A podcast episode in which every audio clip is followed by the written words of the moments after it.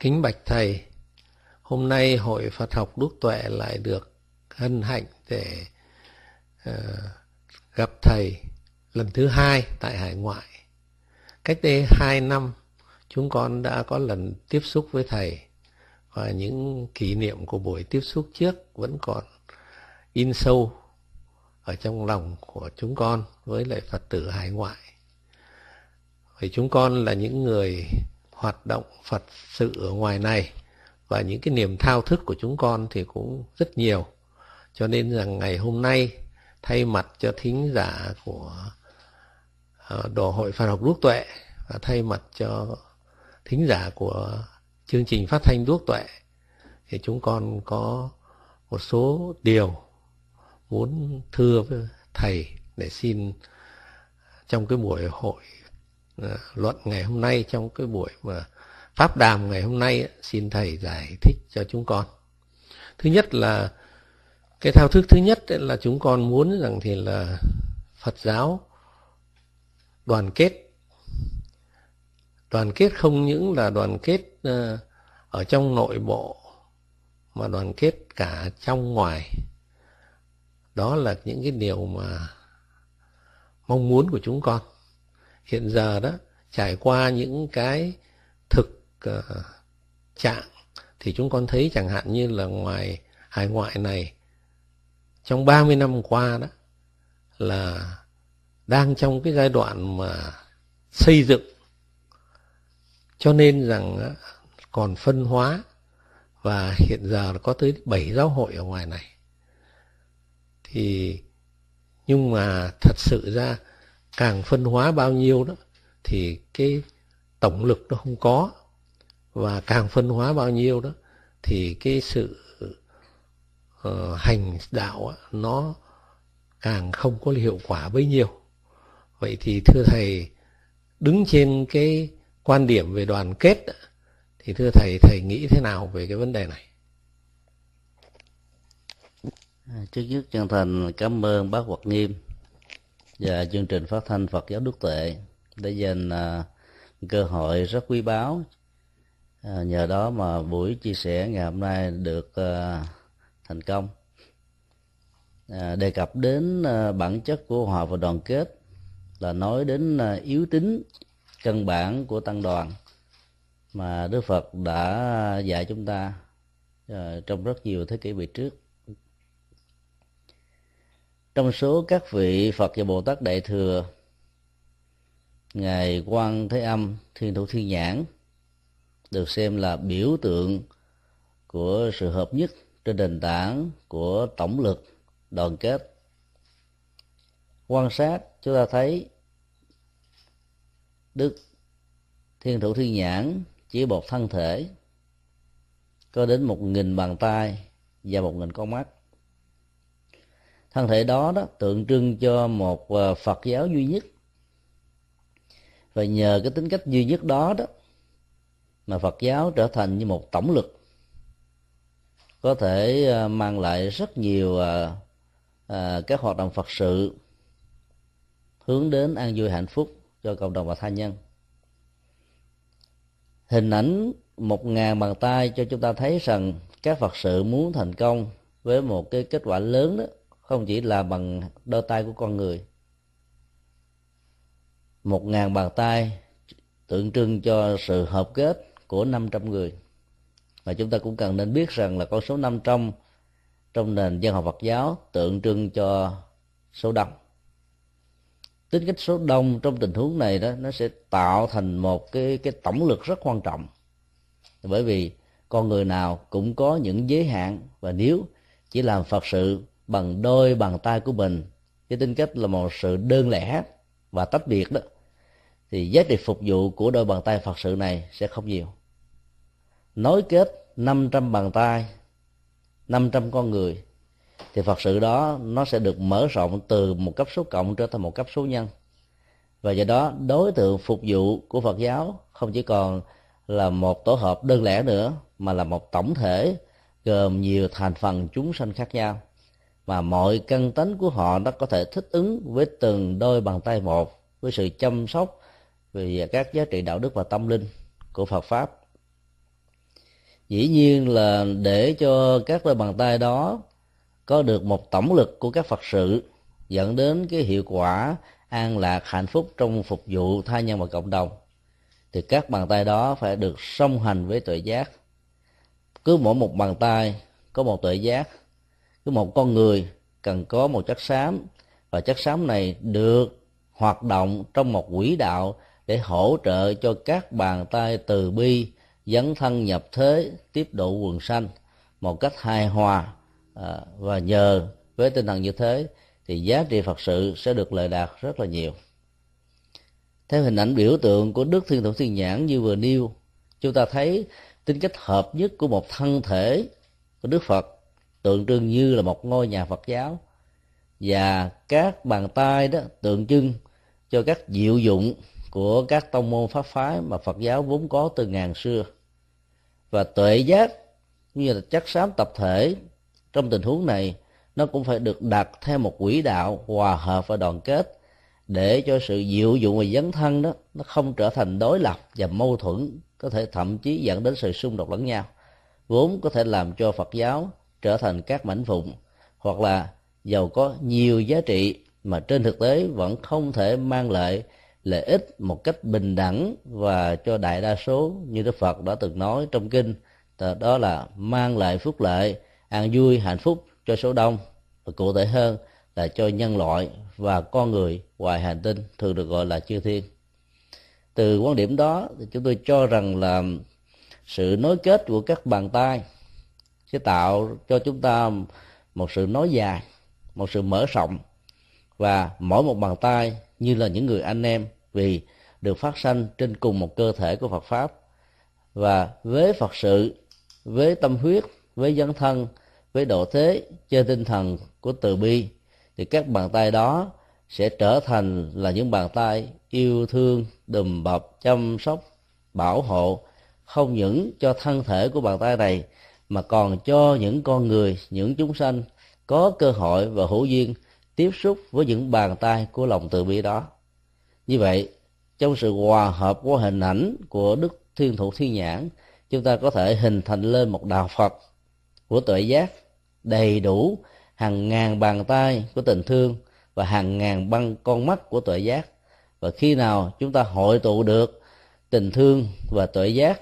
trong một tổng thể của phật giáo thì chúng tôi tin chắc rằng các phật sự của chúng ta trước sau gì cũng được thành tựu một cách mỹ mãn như đúng biểu tượng của thánh tượng đức thiên thượng tiên nhãn đã nhắn nhủ cho chúng ta. Xin cảm ơn thầy. Kính bạch thầy ừ, hội phật học đúc tuệ chủ trương, từ trước đến giờ chúng con chủ trương là phụng sự vì đời phụng sự, vì đạo dẫn thân. Cho nên rằng những cái thao thức của chúng con, đầu tiên là chúng con tạo nên trong hai năm nay. Năm nay là năm thứ ba rồi, chúng con đã tạo nên một cái phong trào học Phật ở tại Orange County này. Đó là một điều mà chúng con rất là mừng. Và từ cái phong trào học Phật đó, chúng con muốn hy vọng rằng những Phật tử ở đây và ở các nơi, từ cái ảnh hưởng này sẽ hiểu được rõ cái tinh thần Phật giáo để mà phụng sự, làm đẹp cho gia đình và làm đẹp xã hội. Và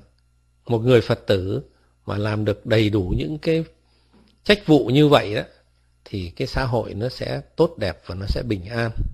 Đó là cái điều mong muốn của hội Phật học đúc tuệ. Thế nhưng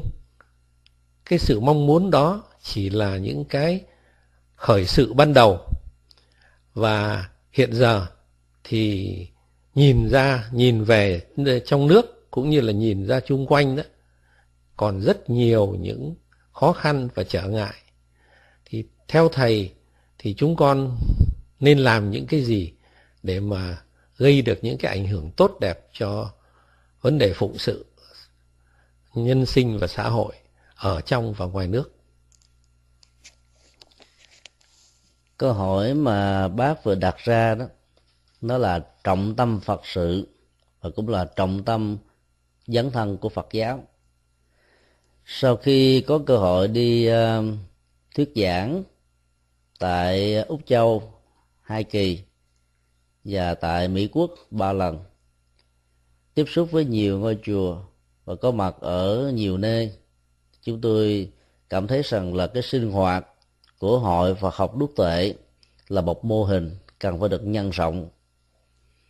Sở dĩ nói như thế là bởi vì à, đây là một cái hội mà tất cả các sự dị biệt của những người con Phật đó đã không còn là một trở lực, mà tất cả có thể ngồi lại với nhau dưới một mái nhà. Về mái nhà đó đó, nó có sự đồng nhất về tâm trí để tìm kiếm những giá trị Phật pháp để tu học. Chất liệu quan trọng nhất của một cái sinh hoạt trong một tổng thể hay là một đoàn thể Phật giáo là nằm ở chỗ sau khi tiếp nhận được cái giá trị chánh pháp, ứng dụng nó vào trong ờ, sự tu học hàng ngày. Do đó, nếu chúng ta không tạo những điều kiện thuận lợi để mọi người có thể đến với nhau một cách ờ, thuận tiện và nhờ đó việc tu học được thăng tiến. Thì chúng tôi cho rằng đó,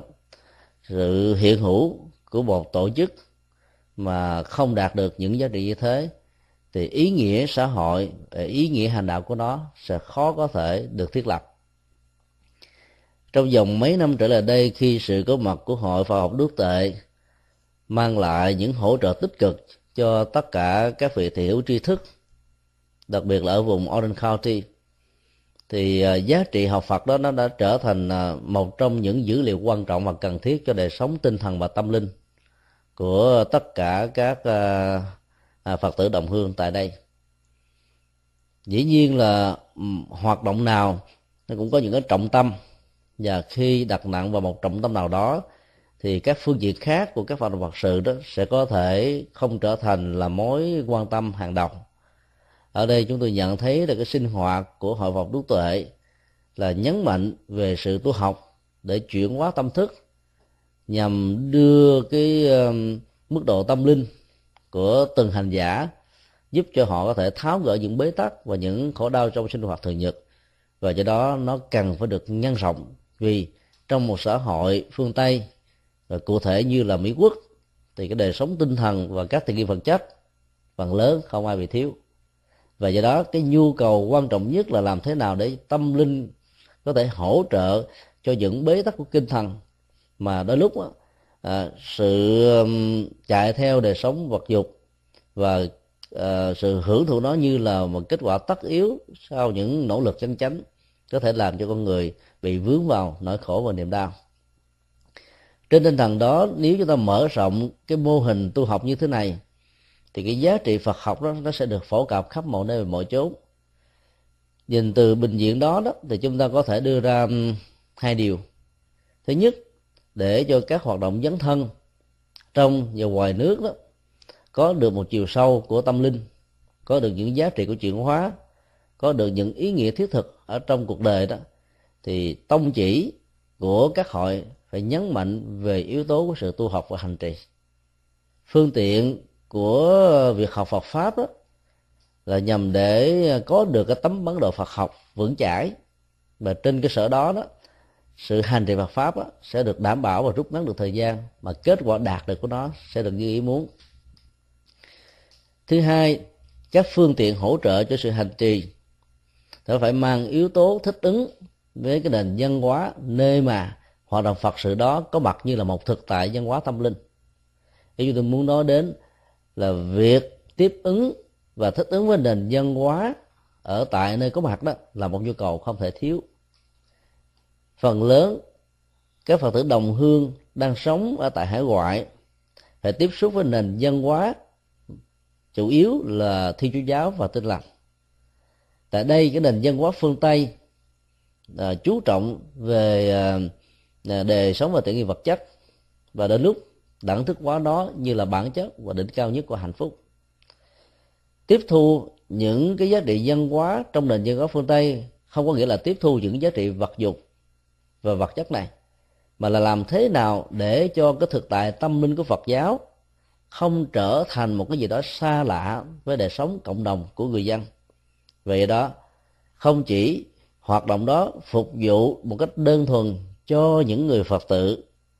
ở ờ, tại đây, sau những năm tháng xa quê hương, sống được chất lượng tâm linh của đạo Phật, mà còn một cách gián tiếp hoặc là trực tiếp hỗ trợ và tạo điều kiện cho các tư dân, người Mỹ và nhiều quốc gia khác của đạo Phật có mặt, cũng có được điều kiện để thực tập. Để làm được việc này đó, thì các hội Phật học và các hoạt động của các tổ chức Phật giáo đó cũng cần nên có những cái chương trình sinh hoạt cũng như là có những cái buổi tu học bằng tiếng Anh. À, bên cạnh các chương trình tu học bằng tiếng Việt.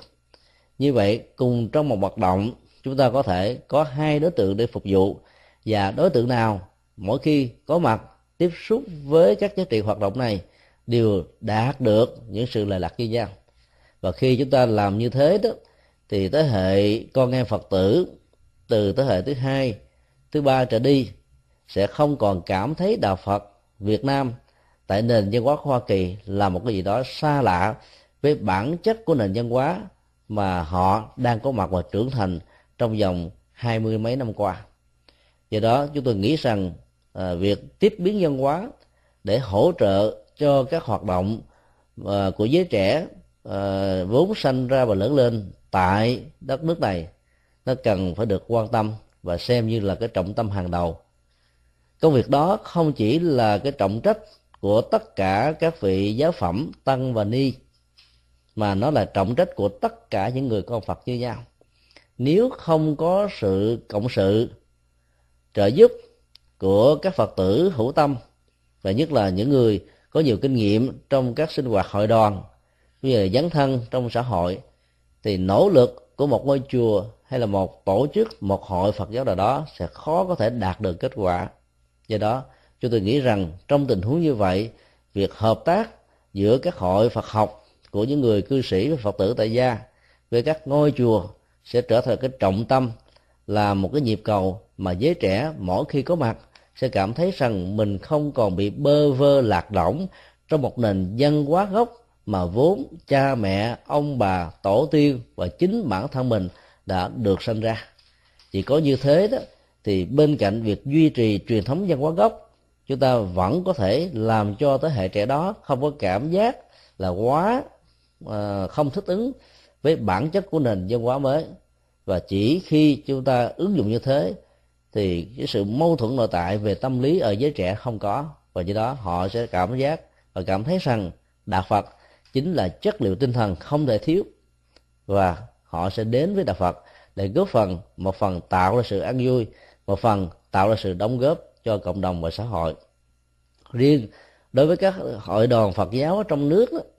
thì chúng tôi nghĩ rằng là cái chương trình tu học phật pháp đó cần phải được uh, mở rộng theo cách thức mà các thời khóa tụng niệm bái sám cũng như là các sinh hoạt đó nó phải ứng với lại giới tính và lứa tuổi. Chúng ta cần phải có các chương trình tu học dành cho thanh thiếu niên và các chương trình tu học dành cho những người có tuổi là bởi vì tâm sinh lý, điều kiện, hoàn cảnh của hai thế hệ trẻ và thế hệ lớn hoàn toàn khác biệt với nhau.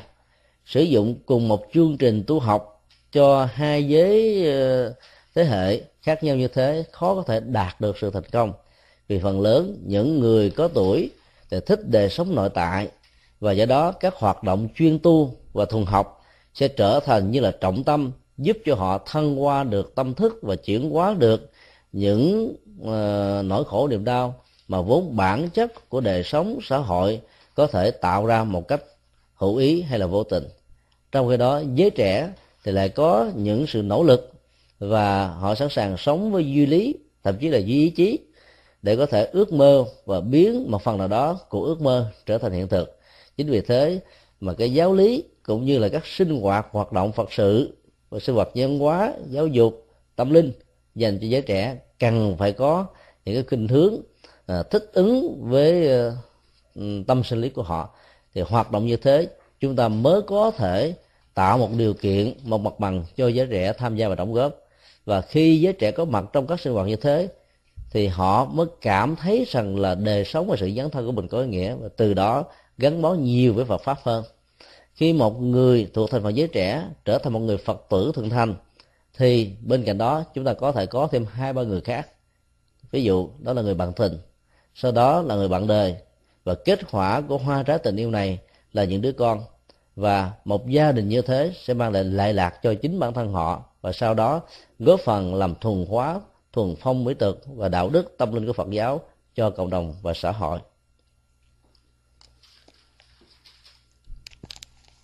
Dạ, kính bạch thầy, cái ưu tư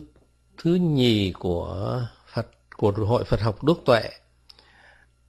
đó là cái ưu tư mà như thầy vừa mới trả lời đó là hướng dẫn đến hướng hướng đến giới trẻ. Thật sự ra chúng con biết rằng trong 30 năm thời gian vừa qua, năm nay là năm thứ 32, từ khi mà cộng đồng Việt Nam có mặt ở tại Huế Kỳ này,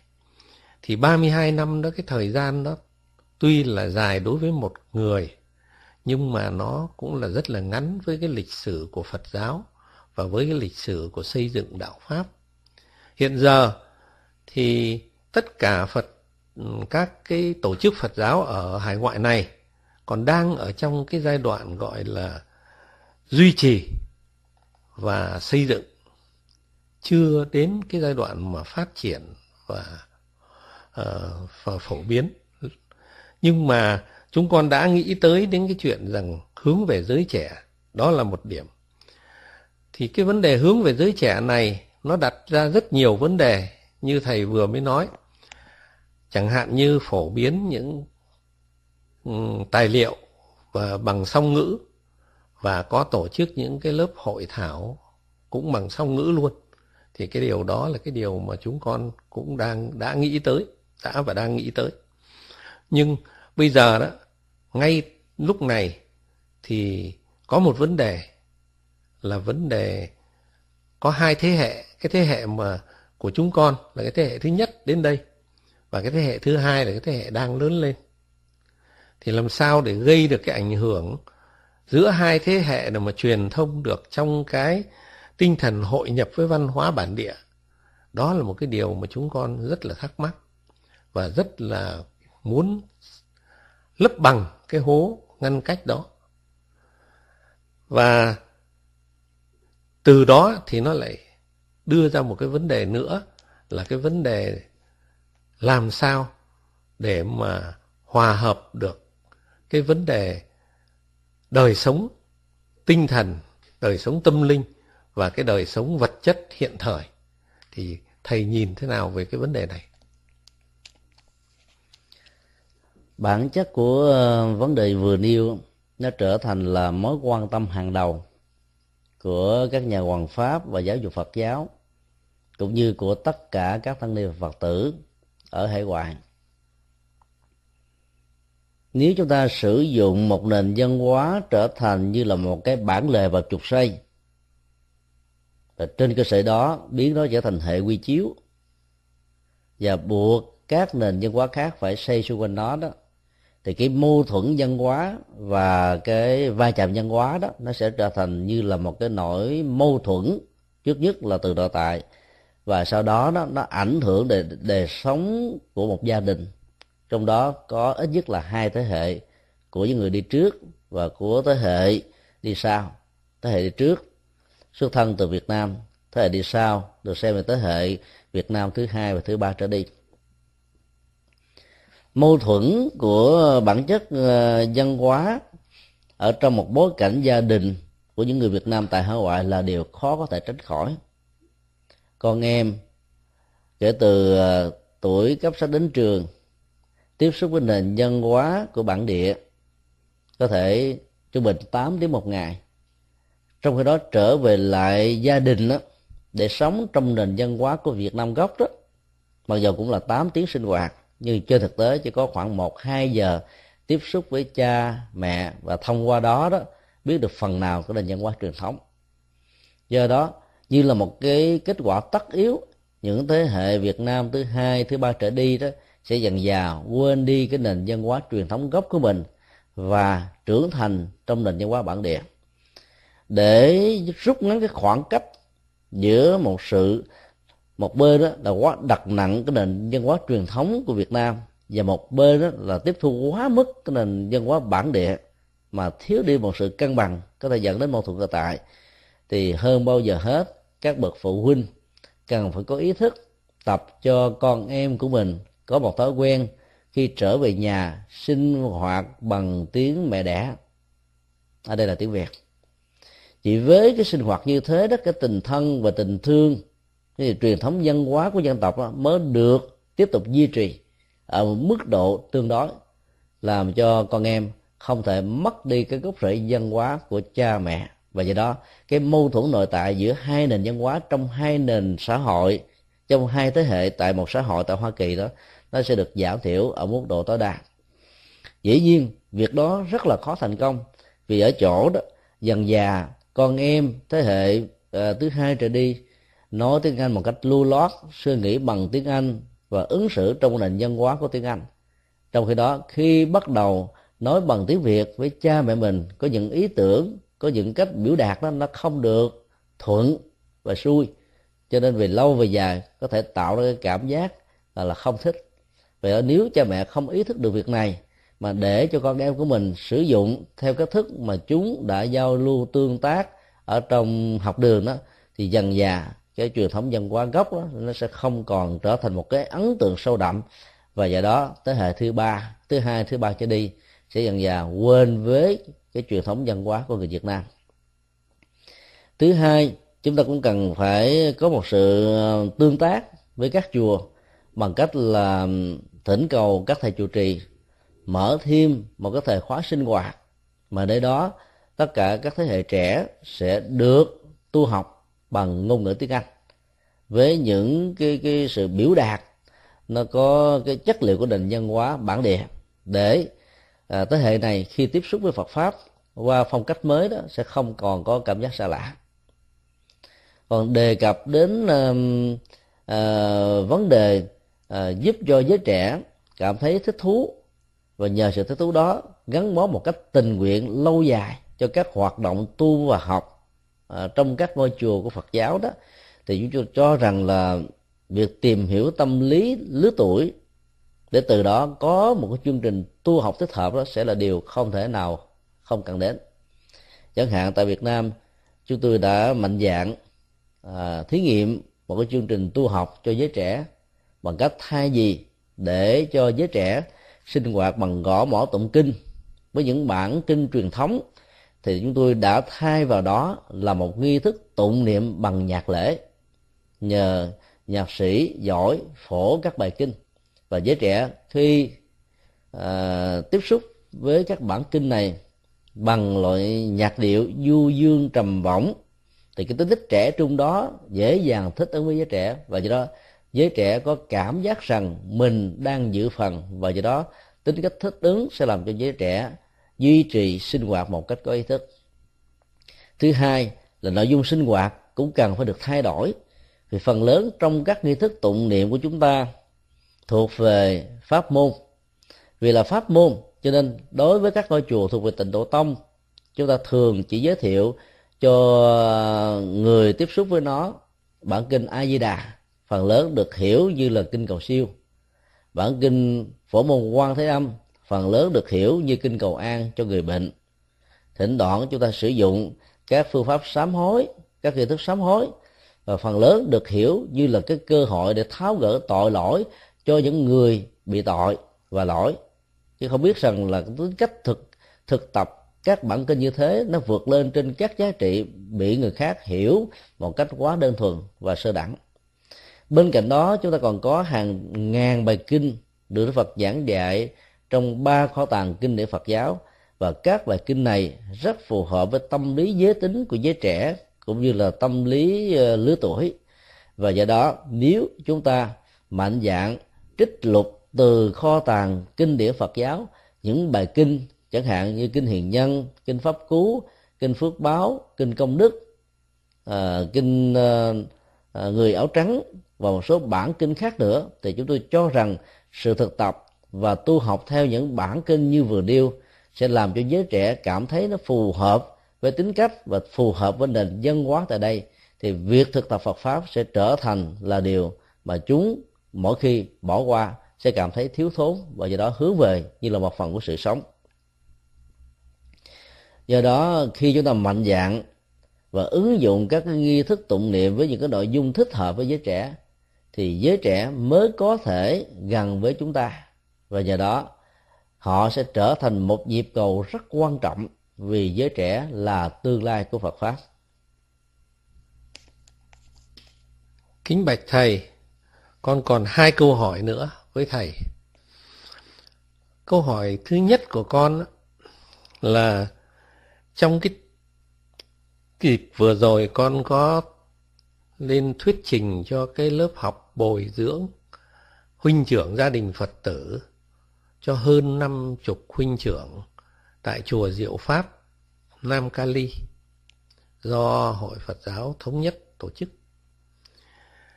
Thì con có đưa ra một cái đề tài là trao đổi một cái nhìn. Vì con có quan điểm rằng, con có ý nghĩ rằng tất cả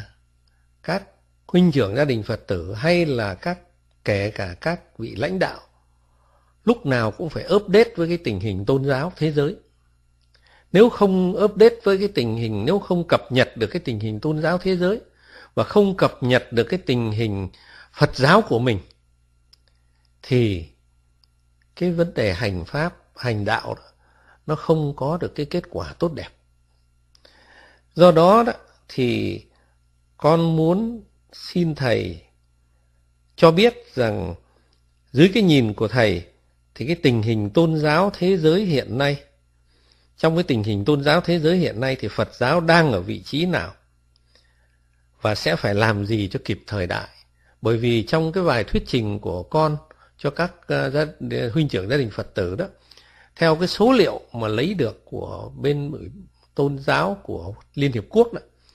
thì Phật giáo ta đứng thứ ba sau Thiên Chúa giáo và Hồi giáo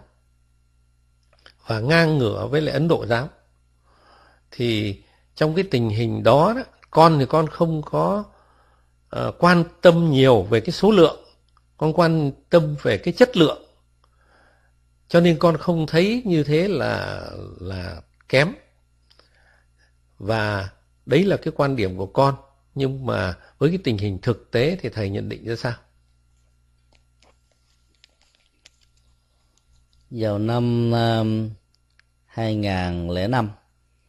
hội nghị thượng đỉnh Phật giáo thế giới đã diễn ra lần thứ tư tại Bangkok. Thì tại đây đó tất cả chư tôn đức lãnh đạo các giáo hội Phật giáo thế giới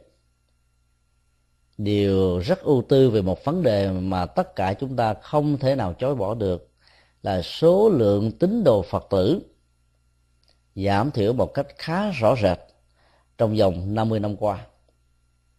Cái nguyên nhân dẫn đến cái tình trạng ờ, giảm thiểu ờ, số lượng tín đồ đó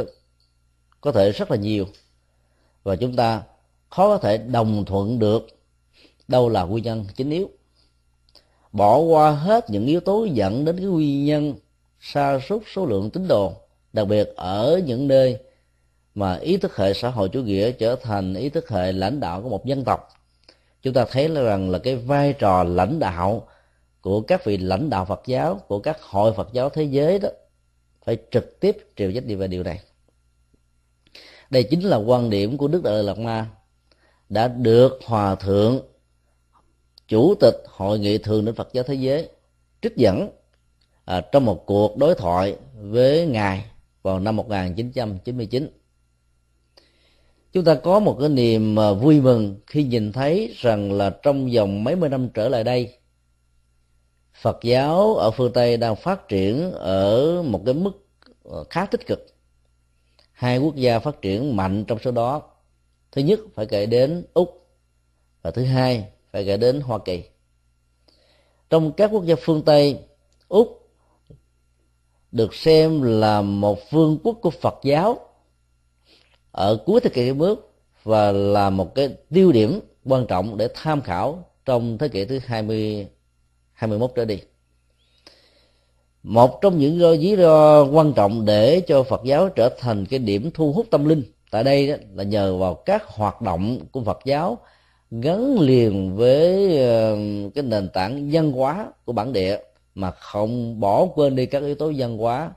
của các dân tộc ừ, đa sắc tộc vốn xuất thân từ nhiều quốc gia khác nhau. Tương tự cũng như thế, hoa kỳ là một quốc gia tôn trọng các điểm dị biệt về văn hóa và các tôn giáo.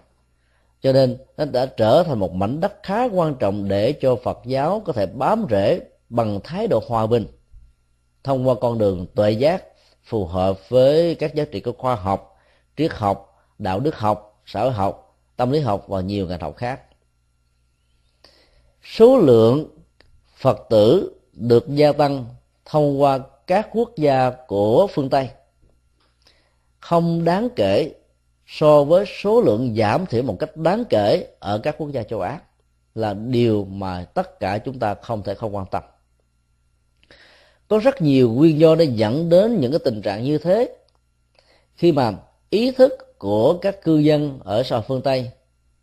thấy rất rõ rằng cái tự do về tri thức nó trở thành một nhịp cầu nó rất quan trọng để họ có thể tìm hiểu thêm các giá trị văn hóa tâm linh của các tôn giáo khác. Thì đạo phật đã trở thành một cái phao không thể thiếu vì ở đó các giá trị tâm linh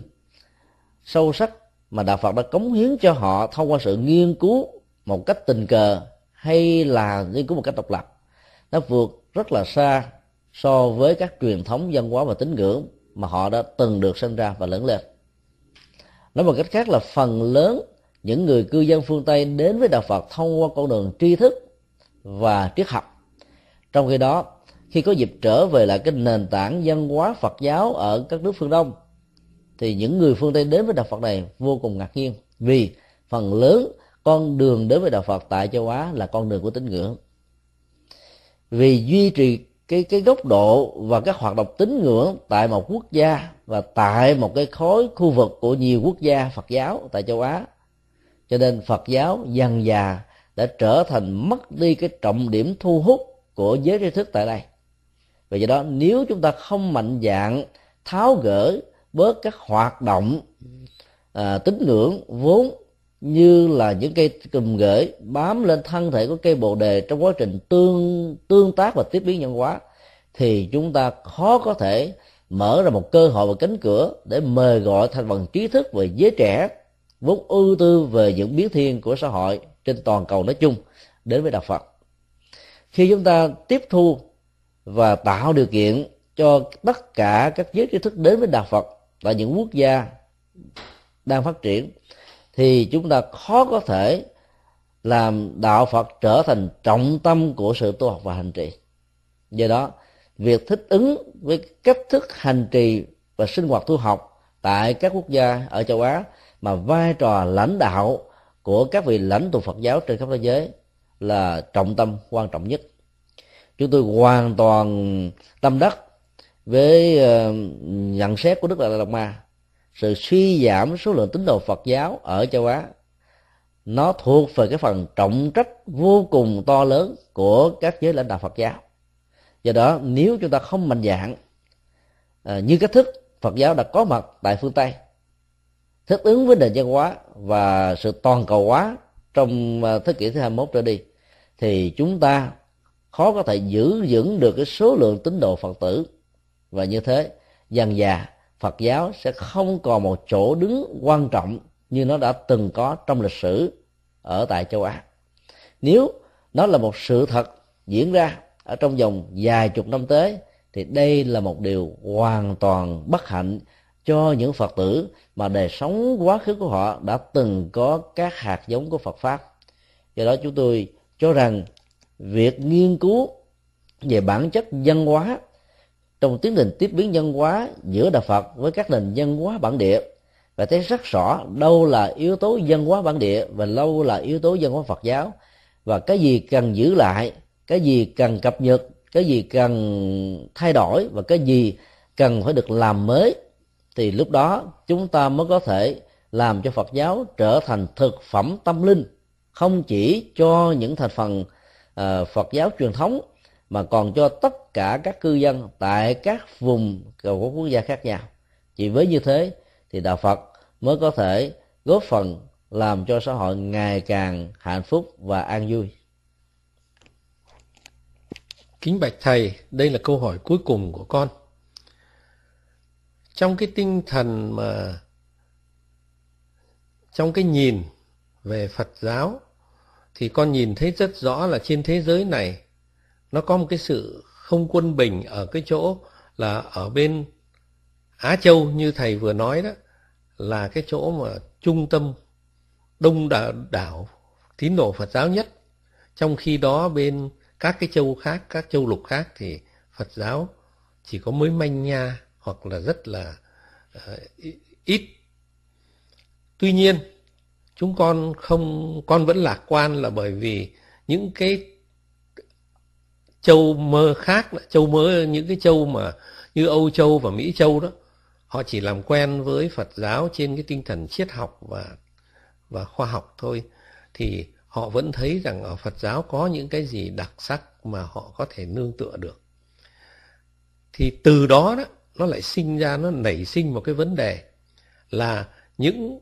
Phật tử ở các cái châu lục đó, phần đông đều là cư sĩ và từ đó đó, thì chúng con mới suy nghĩ rằng cái vai trò của cư sĩ ở các cái châu lục đang đi lên. Bởi vì chính cư sĩ đó nắm được nhiều cái về tổ chức, về nhân sinh, về nhiều vấn đề lắm. Mà nếu mà đạo phật đi vào quần chúng, đi vào xã hội là đúng cái đúng cái đường hướng của phật giáo thì chính những người cư sĩ là có thể hoàn tất được rất nhiều trong cái nhiệm vụ của họ. Do đó, cái thắc mắc của con là vai trò cư sĩ hiện thời ở của chúng ta, của người Việt Nam, cũng như là của các nước ở Á Châu, với vai trò cư sĩ của Phật giáo, của các nước mà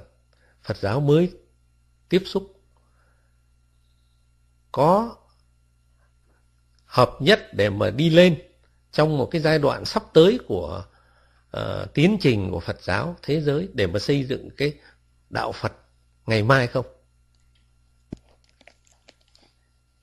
Trong truyền thống đó, thì người ờ, Phật tử và cư sĩ được quan niệm như là ngoại hộ thiện tri thức. Công việc chính là hỗ trợ cho sự tu học của các vị xuất gia chân chánh quan niệm truyền thống đó, nó ra đời ở trong bối cảnh văn hóa và tâm linh của ấn độ. Tại đây đó ta quan niệm rằng nếu một tu sĩ phật giáo hay là bất kỳ của một tôn giáo nào mà gắn liền với các hoạt động xã hội và nhiều phương diện khác đó, thì cái đó không được xem như là một vị chân tu. Có mặt trong một bối cảnh văn hóa như thế thì đạo phật cũng đã có hai khuynh hướng. Một bên đó là làm hết tất cả các hoạt động xã hội để cho xã hội được thân tiến về phương diện vật chất và kinh tế. Và một bên đó, là làm hết tất cả các hoạt động về tâm linh và chuyển hóa tâm thức để giúp và nâng cao cái phần tâm linh của con người. Cho bên phát triển về kinh tế không khác hơn à, là vai trò của những người cư sĩ. Và bên phát triển về tâm linh không ai khác hơn là các vị xuất gia qua đến uh, cái phong trào của Phật giáo Đại thừa thì hình ảnh của Bồ Tát Duy Ma Cật qua bản kinh Duy Ma Cật đã giúp cho chúng ta có một cái nhìn hoàn toàn mới và thích ứng văn hóa không chỉ trong thời điểm nó ra đời mà nó có thể trở thành một trong những trọng điểm mà chúng ta có thể uh, tham khảo và áp dụng một cách thích hợp. Trong bản kinh này đó chúng ta thấy là cái việc hoàn pháp và giáo dục về Phật pháp không chỉ là cái công việc của những vị xuất gia, mà nó có thể là trọng tâm hoạt động của những người cư sĩ tại gia. Các cư sĩ tại gia như bác vừa nêu, có được cái phương tiện là xuất thân từ nhiều ngành nghề và nhiều cơ cấu xã hội khác nhau, trong đó bao gồm luôn cả các ý thức hệ xã hội, chính trị, tôn giáo, văn hóa mà họ đã từng được giữ phần như là một thành viên nắm rõ được hết tất cả các yếu tính của một cái cấu trúc xã hội như thế đó, thì khi việc ứng dụng Phật pháp và chia sẻ Phật pháp cho những người liên hệ đối tác trực tiếp hay là gián tiếp là đều có thể mang lại một kết quả rất là sâu sắc. Mà những vị xuất gia do phải đầu tư con đường tâm linh, mà phần lớn đó gắn liền với cái môi trường tâm linh của một ngôi chùa, khó có thể có điều kiện để thực hiện được trên tinh thần của ờ, kinh duy ma cật như thế, chúng tôi cho rằng là việc dấn thân vào trong xã hội và cộng đồng, người cư sĩ phật tử tại gia có thể làm công việc này khá thành công. Vấn đề ở chỗ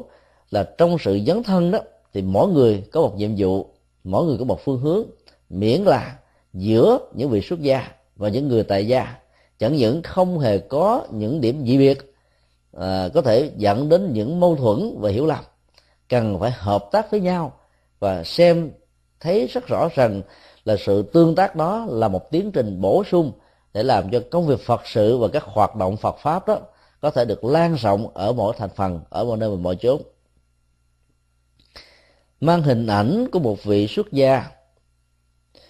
vô cùng có lợi đối với các phật tử tuần thành và những người mới bắt đầu theo đạo. Nhưng đối với những người chưa hề biết chi về phật pháp và thậm chí có thành kiến mặc cảm do cái bối cảnh xã hội diễn ra, thì việc hình ảnh của một nhà sư thuyết trình, giới thiệu về Phật pháp có thể tạo ra một thành kiến hay là một cái cái nhìn không có khách quan rằng đây là nỗ lực của việc cải đạo. Trong cái đó, với hình ảnh của một người cư sĩ tại gia trong các ngành nghề về vị trí xã hội của mình họ có thể làm công việc giới thiệu Phật pháp một cách khá thành công. Ở chỗ, họ không nhất thiết phải sử dụng các khái niệm và ngôn ngữ Phật học, mà chủ yếu là chia sẻ cái nội dung Phật pháp mà họ hành trì được.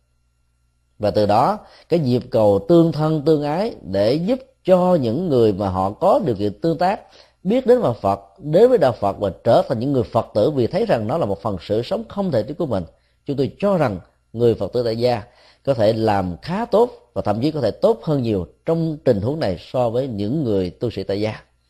Và do trên tinh thần và lập cước như thế, chúng tôi cho rằng là người cư sĩ tại gia cũng nên trở thành những nhà hoàng pháp và những nhà giáo dục Phật học. Tùy theo phương tiện, điều kiện cho phép của mình, thì chỉ có như thế đó, thì Phật pháp không chỉ là một cái thiểu số ở xã hội phương Tây với một cái cái bước tiến khá lạc quan và tích cực, mà trong tương lai nó còn có thể nhảy vọt và xa hơn nhiều. À, con xin cảm ơn thầy đã giải thích cho chúng con một số các cái thắc mắc và những cái ưu tư mà chúng con vừa đặt ra. Bây giờ con xin chấm dứt phần câu hỏi của chúng con và xin giới thiệu với thầy đạo hữu tâm các cũng trong hội Phật học Đức Tuệ sẽ có những câu hỏi khác đối với thầy về các vấn đề khác. À, kính bạch thầy, à, chúng con là Phật tử Tâm Cát của chương trình phát thanh và hội Phật học Đức Tuệ. À, tiếp theo lời đạo hữu Phật nghiêm, chúng con xin trân trọng một lần nữa đón tiếp thầy trong lần có mặt tại à, vùng Orange County để thuyết pháp cho quần chúng. À, hội Phật học Đức Tuệ vẫn thường à, nghe băng giảng pháp của thầy, đọc những tác phẩm của thầy và nhìn thầy như là một hành giả trẻ Chẳng những như vậy mà còn xem thầy như là một trong những học giả lỗi lạc của Phật giáo. Và Hội Phật học Đức Tuệ mong rằng à, quần chúng và Phật tử hải ngoại cũng sẽ có cơ hội nhìn thầy như là một hành giả và một học giả trẻ như vậy trong cái chiều hướng tiến triển của Phật giáo Việt Nam trong tương lai. Vì ở hải ngoại chúng con mong mỏi có những vị hành giả có thể đem Phật Pháp trải rộng cho những Phật tử, nhất là Phật tử trẻ ở xứ sở này. À, những vấn đề mà con định trình với thầy hôm nay gồm có ba việc. Thứ nhất là vấn đề đạo Phật trong thời đại ngày hôm nay. Phần thứ hai là chúng con cũng muốn thỉnh ý thầy về những vấn đề đạo Phật tại Việt Nam hiện nay. Và thứ ba là chúng con sẽ trình thầy các câu hỏi cụ thể mà có thể những Phật tử ở hải ngoại thắc mắc. Tuy rằng nó không được đầy đủ như các đạo hữu mong muốn, nhưng mong rằng trong cuộc phỏng vấn ngắn ngủi này sẽ đem lại những điều rất tốt cho những Phật tử đó. Trong vấn đề thứ nhất, tức là vấn đề đạo Phật với thời đại ngày hôm nay, trong những câu hỏi vừa qua đạo hữu mật nghiêm đã nêu cho thầy những cái điều rất là rộng rãi và cụ thể. Chúng con xin chỉ xin nêu thêm hai điểm. Thứ nhất là xin thầy cho biết cái quan điểm quan điểm của thầy về sự đóng góp của Phật giáo cho nền hòa bình thế giới ngày hôm nay. Bản chất của đạo Phật được xem như là tôn giáo của hòa bình. Quan niệm đó được đặt trên nền tảng của học thuyết từ bi và tuệ giác. Khi từ bi có mặt, thì sự yêu thương, đùm bọc, bảo hộ mạng sống của con người, các loài động vật và thiên nhiên sẽ được tất cả các hành giả phật tử thực tập và nhờ đó cái hòa bình trên thế giới sẽ có thể được thiết lập một cách rất dễ dàng. Đây là điều mà tất cả chúng ta đều biết. Học thuyết thứ hai để thiết lập hòa bình trong phật giáo, đó là học thuyết không sợ hãi và ấn tượng nhất là qua hình ảnh của bồ tát quan thế âm. Một vị thánh giả được hiểu là vị ban bố và ban tặng sự không sợ hãi đối với tất cả những gì diễn ra đối với mình, trong đó cái chết trong chiến tranh và hận thù là đối tượng chúng ta cần được quan tâm nhiều nhất. Khi mà các cường quốc trên thế giới này cài những con chip của sự sợ hãi vào trong tâm thức của các quốc gia nhược triểu thuộc về thế giới thứ ba, nỗi sợ hãi đó đã trở thành một nỗi ám ảnh gắn liền với sự tồn vong và chủ thể, chủ quyền của một dân tộc. Từ đó, bao nhiêu ngân sách có được từ các nỗ lực, hoạt động kinh tế, giáo dục văn hóa và các hoạt động khác mang tính nhân bản của con người đã được đổ dồn quá nhiều vào trong hoạt động bảo vệ hòa bình trên nền tảng của thiết lập các phương tiện của chiến tranh. Phương pháp ờ, thiết lập hòa bình như thế đó, trên phương diện căn bản có thể tạo ra cho con người một cái phản ứng chấn an rằng chúng tôi, quốc gia chúng tôi có được vũ khí tối tân và do đó có thể tự bảo hộ chính mình khỏi tất cả những sự xâm thực. Và do đó sự chất ăn đó nó trở thành như là một nhu cầu và lao theo nó đó thì bản chất hạnh phúc của những cư dân đó có thể bị đe dọa vì ở chỗ nếu không cập nhật các loại vũ khí tiên tiến do các quốc gia à, cường quốc trên thế giới khởi xướng và cấy đặt các cao chiếc của nó sợ hãi thì quốc gia đó sẽ không còn đảm bảo được cái tính an ninh và dẫn đến sự hòa bình mà thế giới có thể mong mỏi. Trong khi đó, học thuyết không sợ hãi của nhà Phật là nhằm ờ, giúp cho chúng ta một nghệ thuật để huấn luyện sự thăng bằng của cảm xúc. Trên cơ sở là không để cho con người bị ức chế cảm xúc trong nỗi sợ, hoặc là bị hưng phấn cảm xúc trong một sự chấp trước hưng phấn cảm xúc có thể dẫn đến những tình trạng đấm trước và do đó, mỗi một bước đi của tâm thức và hành động của con người sẽ dẫn đến rất nhiều nỗi khổ và niềm đau cho mình và cho người. Ức chế cảm xúc có thể dẫn đến những phản ứng của bạo động mà cho rằng nó như là một giải pháp để giải phóng nỗi sợ hãi. Cả hai điều đó làm cho con người trở thành nạn nhân của dao lịch sử của nhân loại đã từng diễn ra theo kinh cách nạn nhân này học thuyết hòa bình của Phật giáo có thể đóng góp cho nhân loại ở chỗ đó, một mặt phát triển cái sự tự do nội tại. Trên nền tảng đó mọi hoạt động và đời sống của con người không bị dính vào tất cả những thứ con người có và không có. Và nhờ sống thông dong như thế cho nên con người giải phóng được nỗi sợ hãi của mình. Vì nỗi sợ hãi nhất theo là Phật là sự sợ chết. Khi mà con người thấy được rằng cái thân thể vật lý này đó, vốn được hình thành do tinh cha trứng mẹ và được vật thực nuôi lớn, thì con người không có thói quen tư hữu hóa nó như là một cái thực thể bất biến thường hằng với mình. Và khi có được cái quan niệm vô ngã như thế, ứng dụng ở trên cơ thể vật lý của mình, thì các nỗi khổ, niềm đau và các cái cái hoàn cảnh khó khăn dẫn đến nỗi khổ, niềm đau này không còn là nỗi đe dọa cho con người chính vì thế, con người có thể sống an nhiên tự tại mà vượt qua được tất cả các khổ ách. Giờ sống như vậy thì sự nỗ lực chân chánh với tinh thần của từ bi, với tinh thần của không sợ hãi, với tinh thần của thông dong, người phật tử sẽ là một sứ giả của hòa bình. Và nối kết các bàn tay của sứ giả hòa bình như thế, chúng ta sẽ có một cộng đồng hòa bình. Nối kết các cộng đồng như thế, chúng ta sẽ có một quốc gia hòa bình nối kết các quốc gia như thế chúng ta sẽ có một thế giới hòa bình và thế giới hòa bình đó là điều mà mình có thể thực hiện được Và cảm ơn thầy đã cho cái viễn kiến về sự đóng góp của Phật giáo vào hòa bình thế giới. Nhưng à, vấn đề đặt ra là ở chỗ à, hòa hay không là cho tâm thức của mỗi cá nhân. Như vậy, xin thầy đóng góp thêm về à, việc là Phật giáo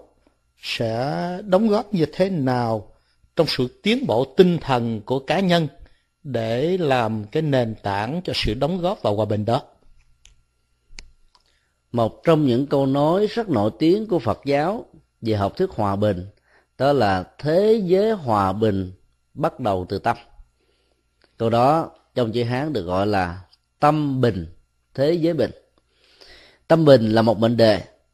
thế giới bình là một mệnh đề kéo theo. Giữa cái mệnh đề tâm bình của từng con người như là một hữu thể sự sống với một cái thế giới hòa bình bao gồm nhiều cá thể hợp thành một sự sống tập thể của thế giới nó còn có một khoảng cách rất là lớn vì mỗi cá tánh của con người đó có thể có nhiều hạt giống của lòng từ bi có nhiều hạt giống của chiến tranh có nhiều hạt giống của bạo động và cũng có rất nhiều hạt cái ống dung tính giữa hòa bình và chiến tranh này. Thiết lập một cái nền tảng để tạo ra tính cách hòa bình trong tâm thức của từng con người là một trong những điểm ban đầu vô cùng quan trọng vì nếu thiếu như thế thì sự hòa bình của thế giới, hòa bình của cộng đồng khó có thể được thiết lập được. Cho nên, cách thức thiết lập hòa bình theo phật giáo là làm thế nào để thiết lập cái tâm hòa bình trên nền tảng của lòng từ bi? Quý chuộng mạng sống của bản thân như là mạng sống của tất cả các loài động vật và dĩ nhiên con người à, lại là điểm trọng tâm quan trọng hơn hết. Ở trong kinh pháp cú đức phật có dạy cái câu quán tưởng mà nếu người thực tập theo sẽ dễ dàng thiết lập được hòa bình từ tâm thức của mình và bảo hộ hòa bình từ hoàn cảnh xã hội của những người khác. Con người sợ chết và bị trừng phạt người khác cũng sợ chết và bị trừng phạt. Hãy lấy mình làm ví dụ, không giết, không bảo giết. Thì đó, chúng ta dễ dàng hiểu được rằng là các chiến tranh khủng bố, tan tốc ngoại diệt đều có thể tạo ra những nỗi sợ hãi của con người. Và ai đã từng là nạn nhân của các cuộc chiến như thế, hoặc chứng kiến những nỗi khổ đau từ những cuộc chiến như thế, đã từng nổi da gà, rơi nước mắt, thương cảm và các ấn tượng đó khó có thể phai nhòa trong vòng dài ba năm. Cái kinh nghiệm của nỗi khổ niềm đau đó làm cho con người xa cách lẫn nhau. Và mỗi khi nhớ lại thì nỗi đau là một lần được hiện về và một lần được sống dậy. Nếu như sự thiết lập hòa bình từ tâm thức của con người không được huấn luyện và không được thực tập, thì khó có thể nói được hòa bình của thế giới. Do đó lấy mình làm trọng tâm trong sự đối chiếu so sánh với người khác với những nhu cầu của an vui, hạnh phúc trong một đời sống hòa bình và thịnh vượng, chúng ta sẽ không bao giờ có ý niệm đi xâm lấn giấy khởi thương vong và tạo ra những nỗi khổ niềm đau nhưng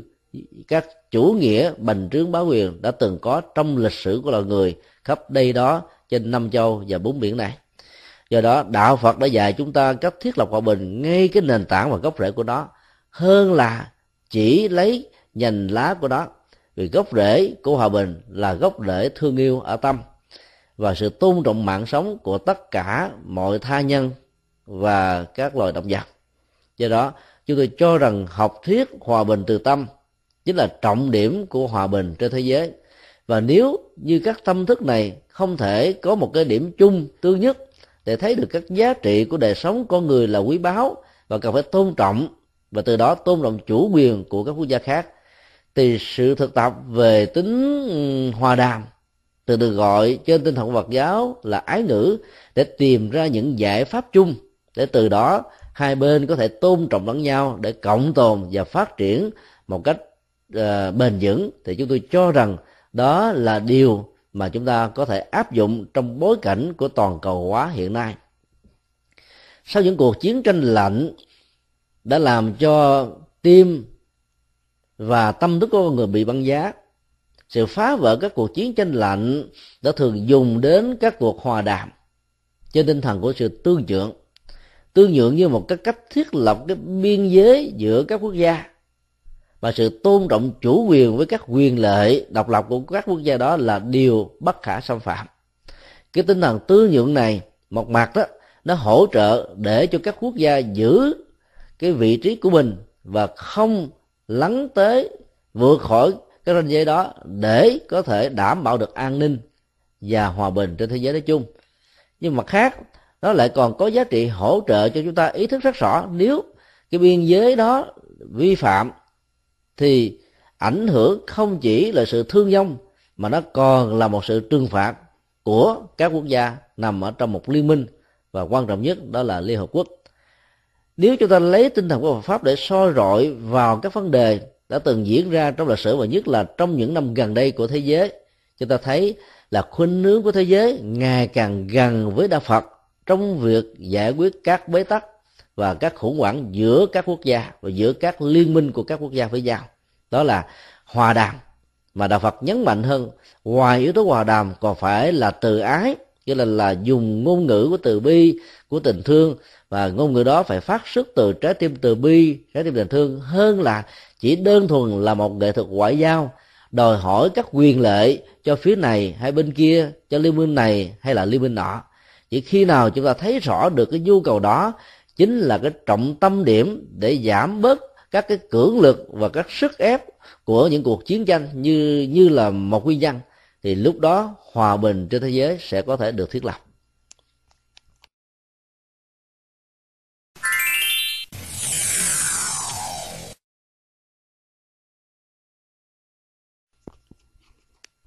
Xin cảm ơn thầy về cái nhìn tổng quát về Phật giáo trên thế giới. Bây giờ xin trở lại Việt Nam. Kính thưa thầy, à, các thầy biết nhiều và chúng con ở hải ngoại thì biết ít về vấn đề đó.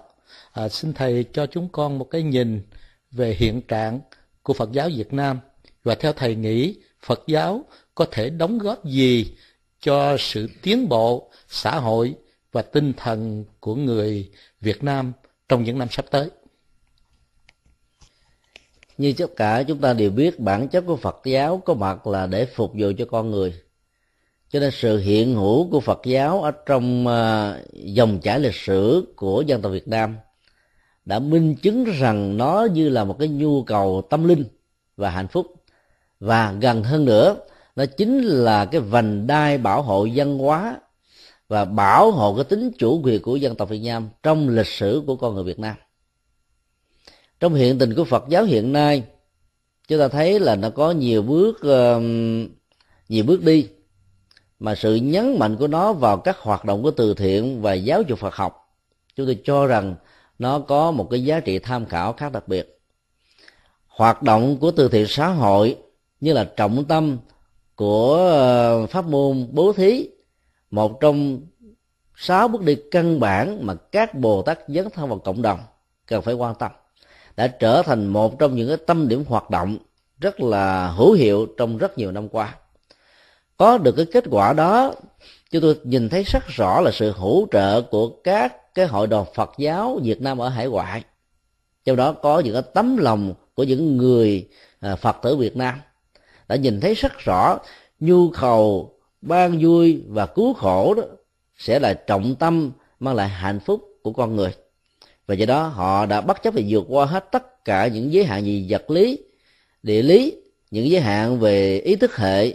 những giới hạn giữa trong và ngoài để đem tình thương về trong nước và nhờ các hoạt động mang tính cách tương tác như vậy mà kết quả của sự dấn thân vào trong cộng đồng và xã hội đạt được ở mức độ lớn hơn. Trong lời nguyện thứ 11 của Đức Phật Dược Sư đó có một điều mà chúng ta cần quan tâm và chia sẻ, đó là ai thiếu áo thì cho áo, ai thiếu quần thì tặng quần, ai đói và khát thì tặng thực phẩm và cơm nước rồi sau đó mới ban pháp vị nhiệm màu. Chúng tôi cho rằng cái con đường dấn thân của Phật giáo nếu thiếu các hỗ trợ của lòng từ bi, hoặc là chỉ có từ bi trên phương diện lý thuyết mà không có từ bi trong thực hành thực tế qua hành động của từ thiện xã hội, như là trọng tâm của pháp môn, bố thí và cúng dường, thì cái kết quả dấn thân và nhập thế của đạo Phật sẽ khó có thể được thực hiện. Trong rất nhiều năm qua, mặc dù có những khó khăn về phương diện lịch sử và những điều kiện xã hội mà chúng ta không thể nào phủ định được Phật giáo với nhiều hình thái khác nhau, với sự dấn thân tập thể và với những nỗ lực của cá nhân đã đi vào những vùng sâu vùng tha để mang lại một cái điểm tựa tinh thần nào đó thông qua các hoạt động này. Một trong những vùng sâu vùng xa nhất mà chúng tôi quan tâm đó là vùng sâu vùng xa của tâm thức. Nơi đó có rất nhiều con người bị nỗi khổ niềm đau, của vô minh, của hận thù, của bế tắc và đã làm cho họ trở thành như là những phạm nhân trong các trại giam, trong các nhà tù. Nếu ánh sáng Phật pháp không đến với những nơi này, thì rõ ràng cái nỗi khổ niềm đau không chỉ nằm ở trên những con người thực hiện các hành động sai lầm đó, mà nó còn tạo ra các khủng hoảng xã hội như chúng ta đã từng thấy trong lịch sử của con người. Nói chung, không chỉ riêng gì Việt Nam. Do đó, các hoạt động từ thiện của Phật giáo cần phải được đi vào các trại giam, các nhà tù, các trung tâm bảo trợ xã hội các viện dưỡng lão các ờ, viện mồ côi ờ, các ờ, trung tâm khiếm tật khiếm thị và nhiều cái trung tâm khác nữa. Thì chỉ với như thế cho ta thấy là cái hiện tình của Phật giáo đó nó sẽ gắn liền với các hoạt động mà sự dấn thân của nó mới mang lại hạnh phúc và an vui. Hoạt động thứ hai chúng ta cho rằng rất quan tâm đó là về giáo dục phật học. Trong rất nhiều năm qua giáo dục phật học trong nước á, chỉ giới hạn trong thành phần của tu sĩ phật giáo mà cơ hội mở rộng cho những người phật tử tại gia như các phương tiện uh, mà họ có thể tiếp thu được phật học hầu như là không có. Ý chúng tôi muốn nói đến cái phương diện học thuật và các trường lớp Phật học như trước năm 75 tại Việt Nam chúng ta đã từng có thông qua các trường trung học Bồ Đề tại đây thì con em phật tử và hơn thế bất cứ một thành phần con người nào trong xã hội có nhu cầu muốn tìm hiểu về Phật pháp có thể học một cách chánh quy và do đó nền tảng Phật pháp như vậy sẽ trở thành những cái, cái yếu tố hỗ trợ tích cực cho đời sống của họ và thiết lập hạnh phúc hòa bình mà họ có thể cần có trong xã hội. Trong mấy mươi năm qua những điều kiện như thế đã chưa trở thành thuận duyên đối với Phật giáo trong nước. Ở đây chúng tôi xin nói chung đó là Phật giáo Việt Nam mà không cần bận tâm nó với hình thái của Phật giáo gì của Việt Nam. Thì trong cái tình huống này đó, nếu chúng ta mạnh dạng thiết lập các cái trường học mà trong đó bộ môn Phật học trở thành như là một cái trọng tâm để nghiên cứu và ứng dụng, thì việc hiểu Phật pháp và hành trì Phật pháp sẽ trở thành như là một phương tiện để giảm bớt rất nhiều cái khủng hoảng xã hội mà con người Việt Nam trong thế kỷ 21 này đang đối đầu trong rất nhiều năm qua, các trường học ở trong nước không hề có dạy những môn đạo đức tôn giáo. Và do đó, cái ý thức về đời sống đạo đức và các giá trị của nó trong trong việc thiết lập hạnh phúc đã trở thành như là một sự lãng quên. Rất may mắn trong vòng một, hai năm trở lại đây, một vài trường đã đưa thí điểm này bằng cách là giới thiệu cái đạo đức học nói chung mà con người cần phải có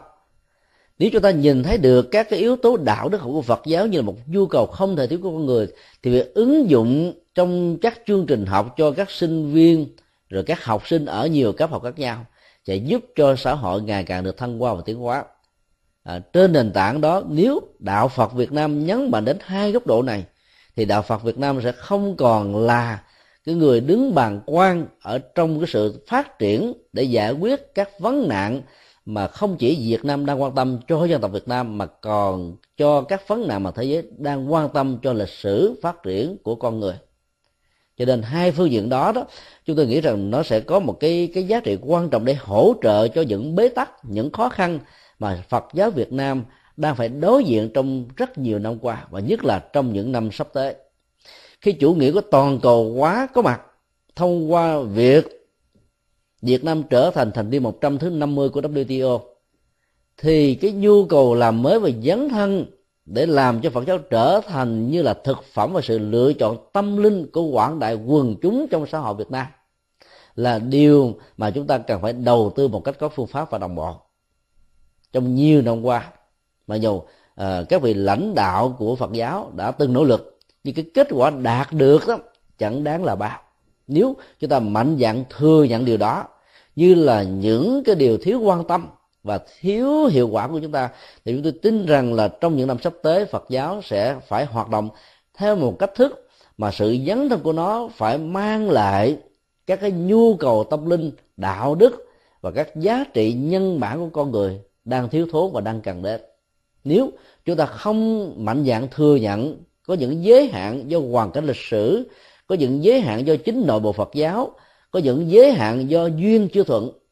thì chúng ta không thể nào tìm ra các giải pháp để tháo gỡ các bế tắc mà hiện tình Phật giáo trong nước đã vấp phải mà chúng ta đều biết. Có điều chúng ta mạnh dạng nói nó ra hay là chúng ta không nói nó ra mà thôi.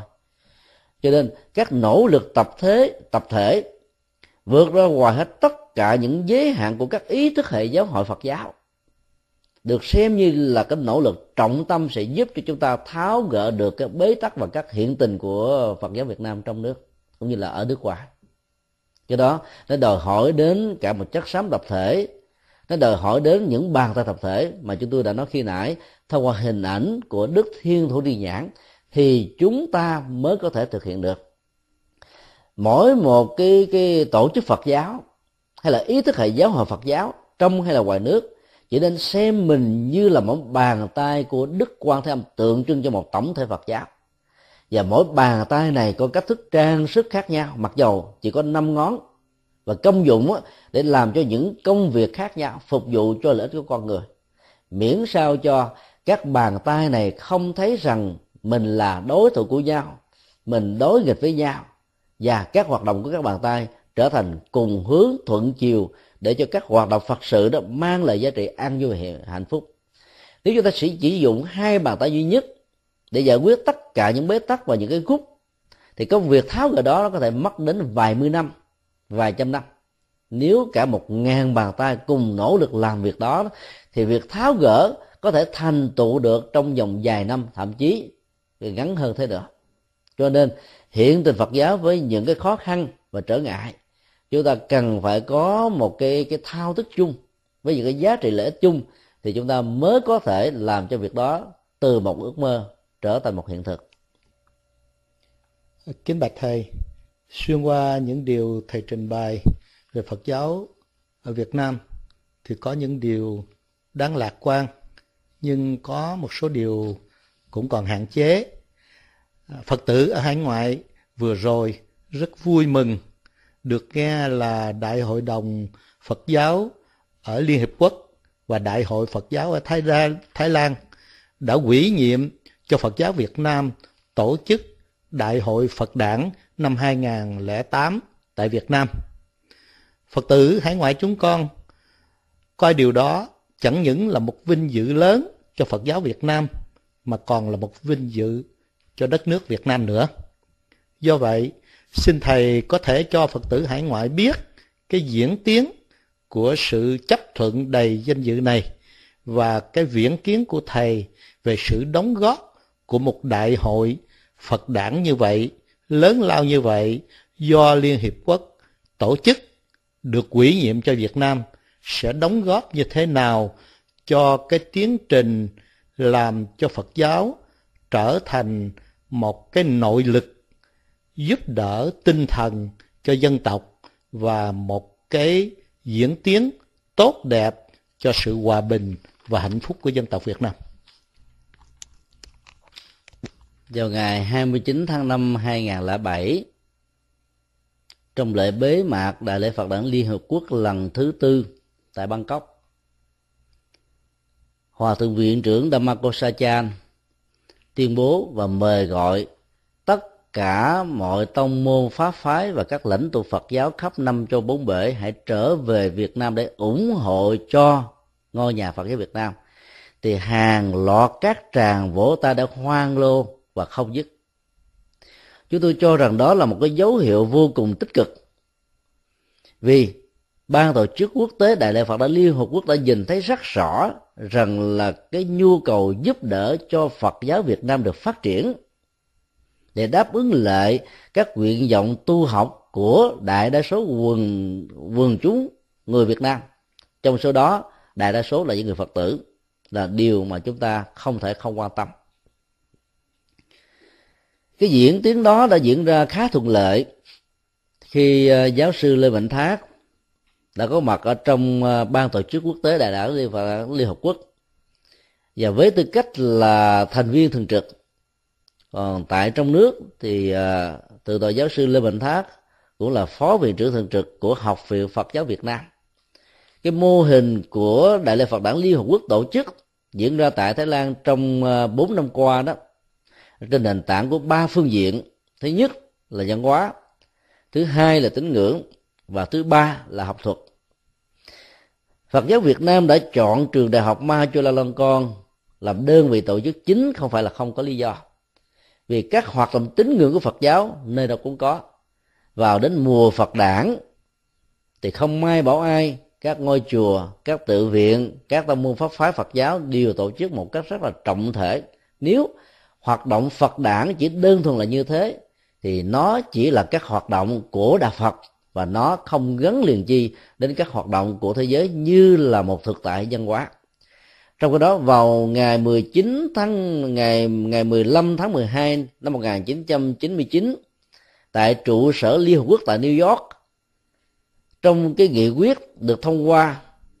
à, mang số 174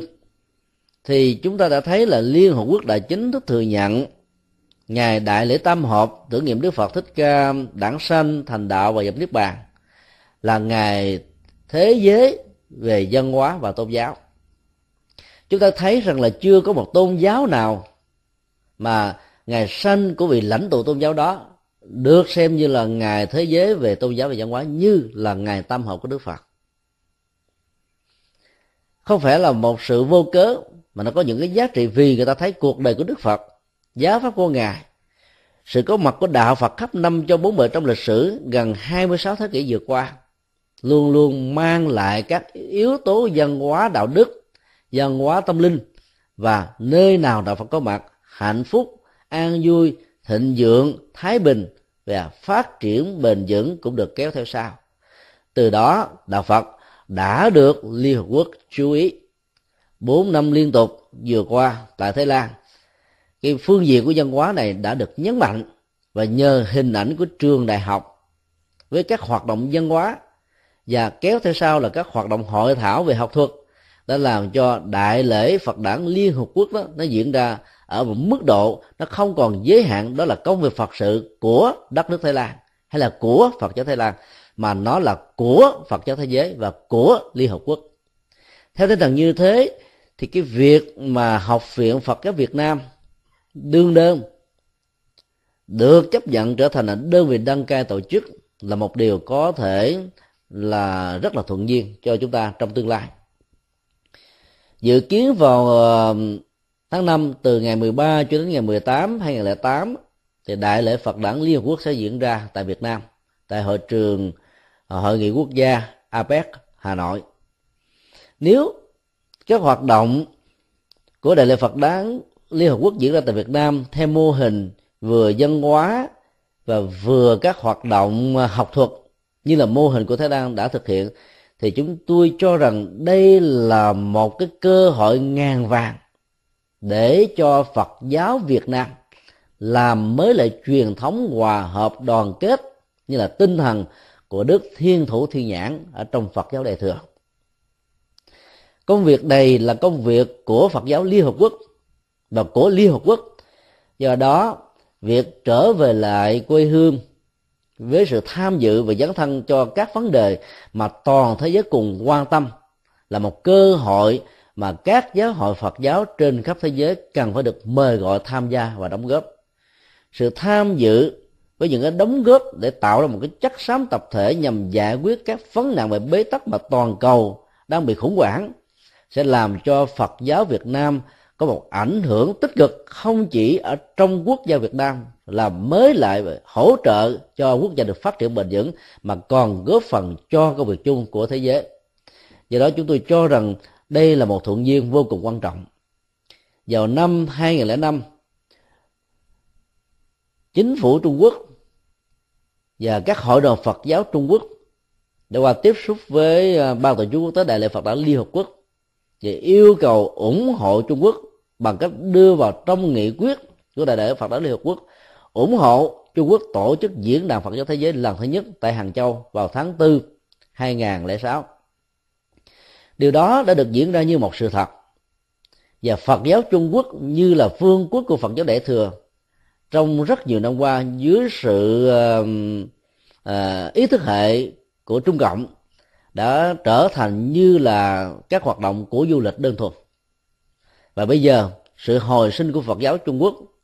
với việc cho phép Hiệp hội Phật giáo Trung Quốc hoạt động mà trong 11 năm cách mạng dân hóa đỏ, các hoạt động đó đã bị cấm chỉ. Chúng tôi cho rằng là cái quyết định của chính phủ Trung Quốc trong việc cho tái hoạt động cái giáo hội Phật giáo, mà sự đóng góp của nó nó không chỉ cho đơn thuần là phục hưng đạo Phật mà nó còn tạo ra một nền tảng đạo đức dân hóa và tâm linh cho cả quốc gia Trung Quốc. Mà chính phủ Trung Quốc gần đây đã nhìn thấy đó là một nhu cầu không thể thiếu. Cho nên, nếu đất nước Việt Nam có thể có những cái mô hình tương tự như Phật giáo Trung Quốc,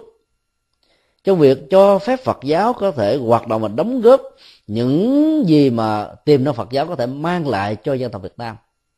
thì các khủng hoảng xã hội vốn có, nếu có và sẽ có trong tương lai của Việt Nam, sẽ có được bàn tay tình thương và tự giác của Phật giáo chăm sóc, thì chúng tôi cho rằng công việc đó, nó sẽ là một công việc chung, không chỉ ờ, của Phật giáo mà nó còn là của toàn thể dân tộc Việt Nam. Đứng từ cái nhìn đó, chúng tôi vô cùng lạc quan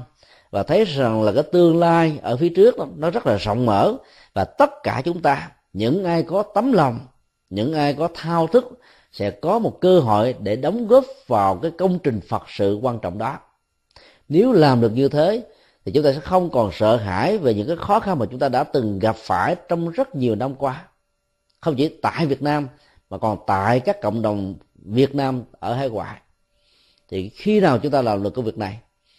thì cái cái cái triển vọng và cái tương lai của Phật giáo Việt Nam sẽ đóng góp rất nhiều cho dân tộc và lịch sử phát triển Việt Nam không phải chỉ tạm thời mà còn là một sự phát triển bền vững. Xin cảm ơn thầy. Xin đi vào những câu hỏi cụ thể. Câu hỏi này cũng liên hệ đến những hoạt động tại Phật giáo Việt Nam. Như thầy vừa biết, Thiền sư Thích Nhất Hạnh và Tăng đoàn Làng Mai vừa hoàn tất chuyến đi mấy tháng à, hoàng pháp ở Việt Nam mà trọng tâm là đại trai đàn giải quan bạc độ. À, xin thầy là người đã chứng kiến tại đó cho một cái nhìn tổng quát cho Phật tử hải ngoại và những thính giả của Đài Phát Thanh Đức Tuệ về cái diễn tiến chung và những kết quả tinh thần mà đại trai đàn đó đem đến cho người dân Việt Nam cũng như những ảnh hưởng có thể có để thay đổi cái nhìn của người à, của chính phủ Việt Nam về vấn đề này. Xin mời thầy. Đại chế đàn chẳng tới bình đẳng giải quan do thiền sư Thích Nhật Hạnh khởi xướng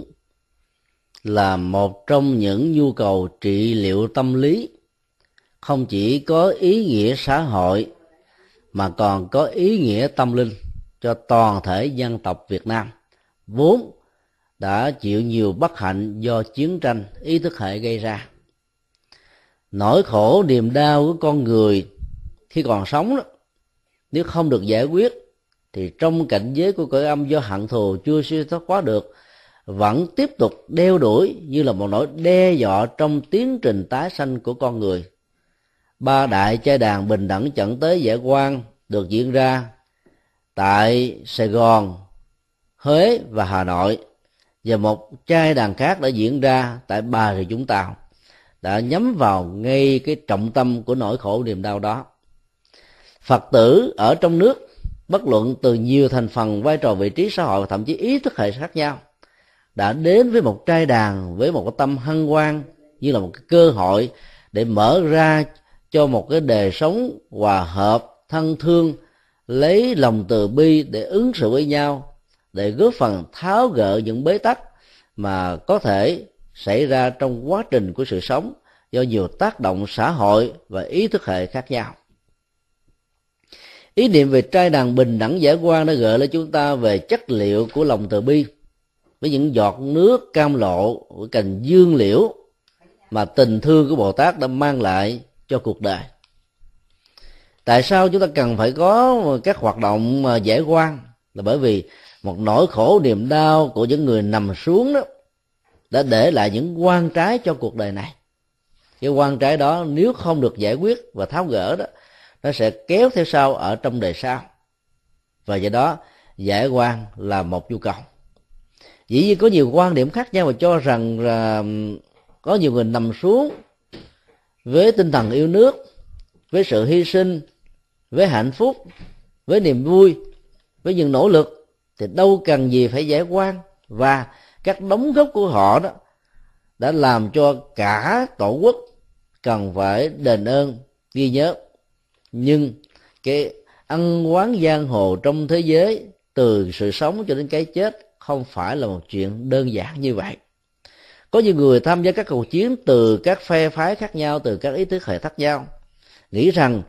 cái vai trò đóng góp của mình sẽ mang lại một sự khải hoàn cho bên phía và phe của họ. Nhưng cuộc chiến đã mang lại cái chết và họ là một thành phần. Không an tâm trước sự khải hoàn khi mà cái chết của họ đã diễn ra trước cái thời điểm mà sự ước muốn có thể được thực hiện. Nỗi niềm nuối tiếc đã níu kéo họ, và do đó khi xuống với cõi âm, họ khó có thể được siêu sanh và thoát hóa do đó, đại lễ trai đàn để giải quan những tâm cảm, những mặc cảm, những thành kiến, những hận thù như thế là một nỗ lực về lòng từ bi và tháo mở tâm thức của cõi ăn.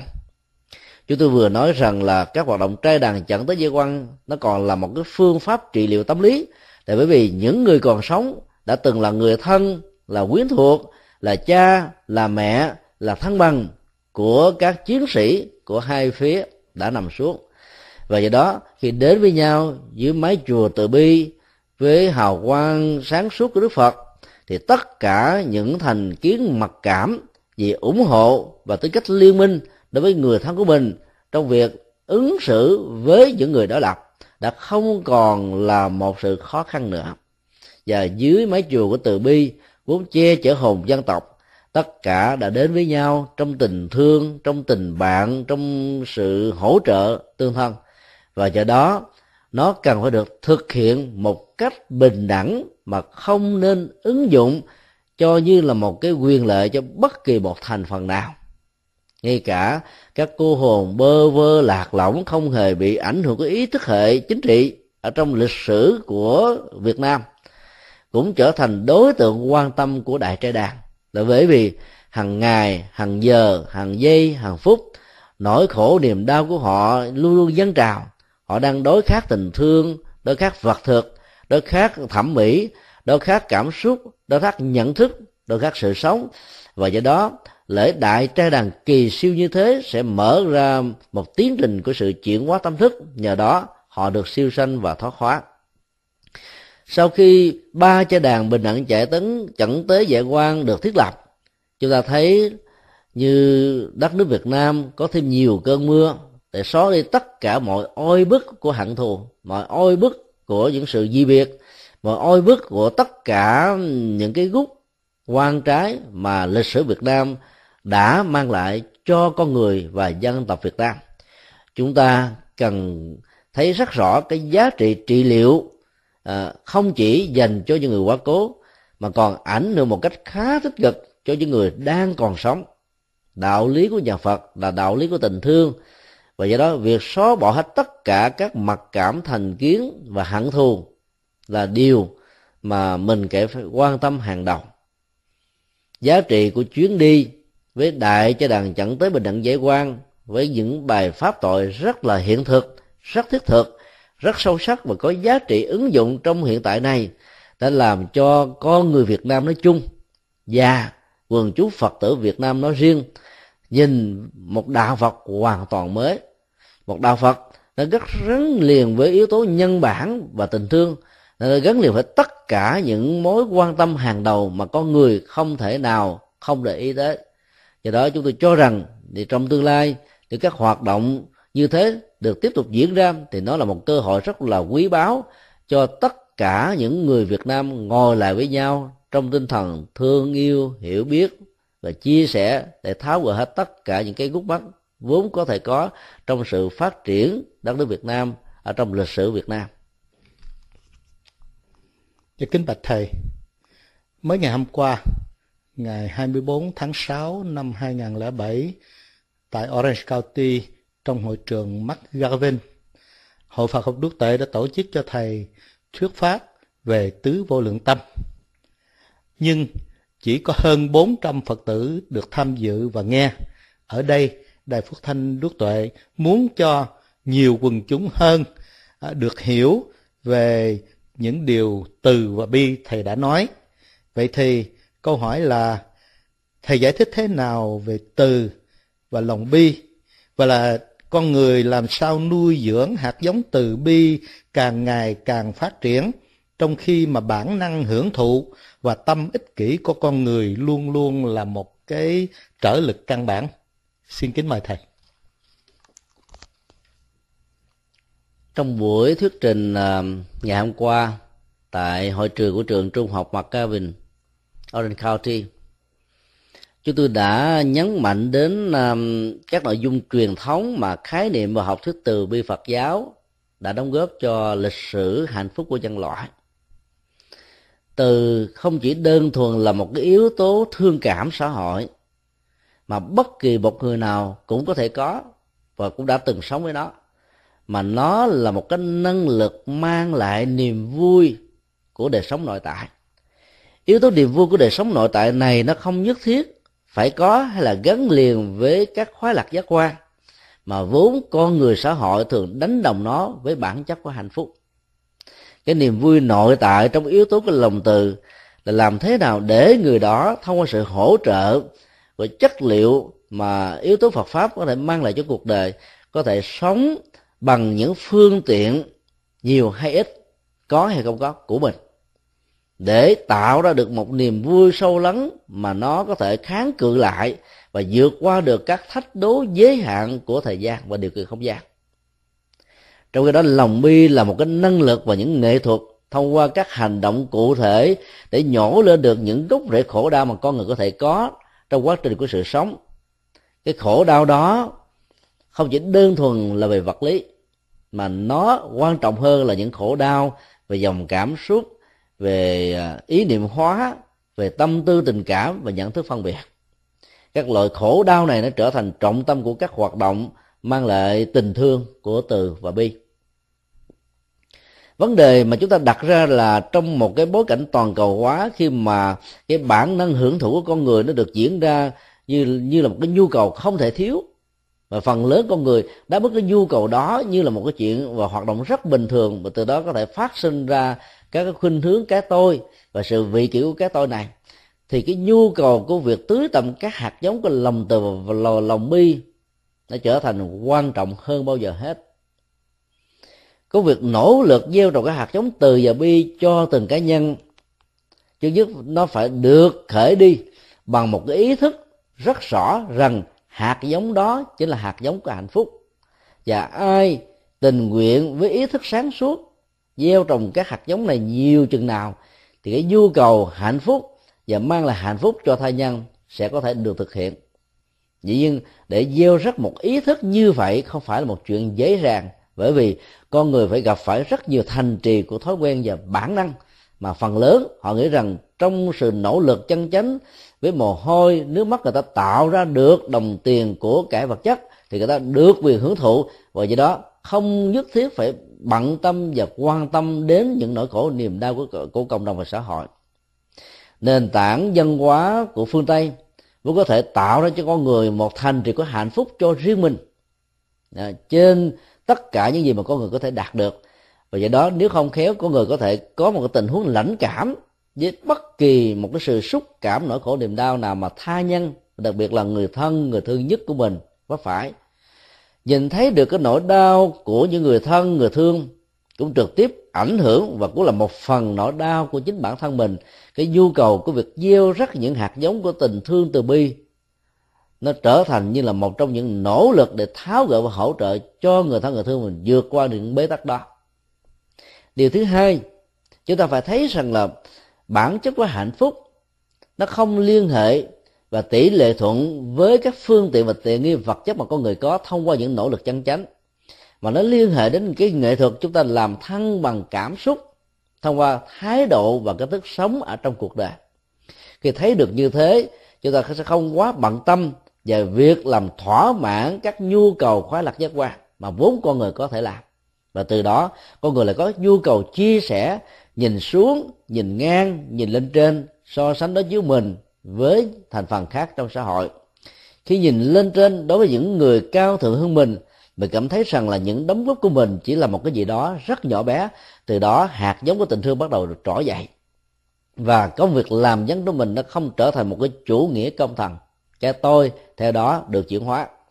Khi chúng ta nhìn ngang và nhìn dưới, chúng ta thấy rằng là cái tất cả những nỗi khổ niềm đau có thể có đối với bản thân mình chỉ là một hạt cát trong sa bạc chỉ là một viên đá ở ở trong một cái quả núi. Chỉ là một cái gì đó rất nhỏ trong một giải trường sơn hay là vạn lý trường thành. Thì lúc đó chúng ta dễ tạo ra một cái tiến trình cảm thông với nỗi khổ niềm đau của thai nhân. Chỉ với cái cái cái nhìn so sánh đối chiếu tích cực như thế, chúng ta sẽ thấy rằng là việc chia sẻ những nhu cầu cho những người bất hạnh hơn mình là điều có thể mang lại cho mình hạnh phúc. Chứ về bản chất của lòng từ bi đó không chỉ là mang lại hạnh phúc cho tha nhân mà trong lúc chúng ta thực hiện điều đó, chúng ta đang làm công việc mang lại hạnh phúc cho bản thân mình. Khi mình thấy cái nhu cầu giúp đỡ tương tác xã hội mang lại hạnh phúc cho mình, thì chúng tôi tin chắc rằng không ai là không muốn nỗ lực làm việc đó, vì thiếu vắng việc đó là đánh mất cơ hội để tạo dựng một nền tảng hạnh phúc lâu dài cho bản thân cho nên với những nỗ lực như thế với những sự thực tập như thế thì hạt giống từ bi vốn sẵn có trong mỗi con người sẽ được ừ, phát triển sự phát triển này sẽ mang lại những giá trị mà chúng ta đang cần Và bạch thầy nếu như vậy thì trên phương diện thực hành tâm từ và tâm bi có đóng một vai trò quan trọng nào trong việc an định tâm hay không? Hay là người ta chỉ cần cắt duyên, chú tâm vào thiền định thì được từ bi? Cắt duyên là một trong những nỗ lực ban đầu để làm cho tâm à, không rơi vào trạng thái phan duyên. Đối với các đối tượng trần cảnh mà tính chất của nó đó có thể như là một điều kiện thích hợp cho các bản năng về sự tồn tại như là một nhu cầu tất yếu. Như vậy, cái sự phan duyên ban đầu đó nó không phải là yếu tố duy nhất và xem nó là không thể thiếu trong các hoạt động nỗ lực của sự tu tập và chuyển hóa. Người thực tập các hạt giống của lòng từ và bi không cần phải bị ờ, quá bận tâm về cái, cái nỗ lực chấm dứt sự phân duyên ở trong đời sống xã hội mà làm thế nào đó để trong sự sinh hoạt tiếp xúc giao lưu đối cảnh hàng ngày hàng giờ tiếp xúc với nỗi khổ niềm đau qua các phương tiện thông tin đại chúng cái hạt giống từ bi chúng ta chẳng những không bị chai sạn, mà còn có điều kiện được tưới tẩm, vun bón, và do đó nó nở hoa kết trái của các hoạt động rất là cụ thể. Một trong những nghệ thuật để thực tập cái phương pháp lòng từ đầu bi trong lúc mà các giác quan chúng ta tiếp xúc với đối tượng trần cảnh, đó là theo dõi các tin tức ở trên các báo và đài. Nếu chúng ta chỉ theo dõi như là một thói quen để biết tin đây và tin đó chuyện trong nhà ngoài phố, chuyện thế giới, chuyện quốc gia, thì hạt giống từ bi chúng ta sẽ dần dần bị chai sạn. Vì trong những cái thông tin như thế, chúng ta thấy chiến tranh, chết chóc, hận thù, nó diễn ra hàng ngày, hàng giờ trên thế giới. Sở dĩ mà chúng ta không nói kết được hạt giống từ bi khi thấy và nghe những sự kiện này, vì chúng ta có khuynh hướng như là một thói quen, thấy rằng đó là chuyện của thiên hạ chuyện ở ngoài đường không phải là chuyện của bản thân và chuyện trong nhà chuyện của người, người thân của chúng ta. Và từ đó chúng ta có cảm giác và an phận rằng cái nỗi đau đó không phải là nỗi đau của chính mình cho nên mối quan tâm nó không cần thiết được thực hiện. Nhưng khi chúng ta nhìn thấy được cái sự tương tác nhân quả như là một cộng nghiệp và nỗi khổ niềm đau của thai nhân cũng một phần ảnh hưởng trực tiếp đến nỗi đổ niềm đau của bản thân chúng ta và gia đình chúng ta thì việc gieo rắc các hạt giống của tình thương trên các cái kiến thức do thấy và nghe mang lại sẽ giúp cho chúng ta trở thành một con người cao thượng và vĩ đại hơn nhiều. Và do đó, khi nghe một cái tin của chiến tranh, chết chóc, ngã xuống, tan nát, đau thương là một người phật tử có hành trì phật pháp, dầu là một hành giả tinh độ, chúng ta vẫn có thể đọc được một câu thần chú vãng sanh, là một hành giả có thiền quán, chúng ta có thể vận dụng phương pháp quán từ bi là một hành giả của mật tông. Chúng ta có thể dùng những câu thần chú án mà đi bắt di hồng để trải và gieo rắc tình thương đối với các mảnh đề bất hạnh mà chúng ta thấy qua tivi nghe qua các báo và đài. Và nhờ đó, hạt giống này chẳng những không bị cháy sạn, mà còn luôn luôn được hâm nóng để cho nó có thể rất là nhạy cảm với các bế tắc của xã hội. Như vậy, chúng ta vẫn có thể không cần đóng cửa các giác quan mà tận dụng được các phương tiện nghịch cảnh đó để cho lòng từ bi được tăng trưởng.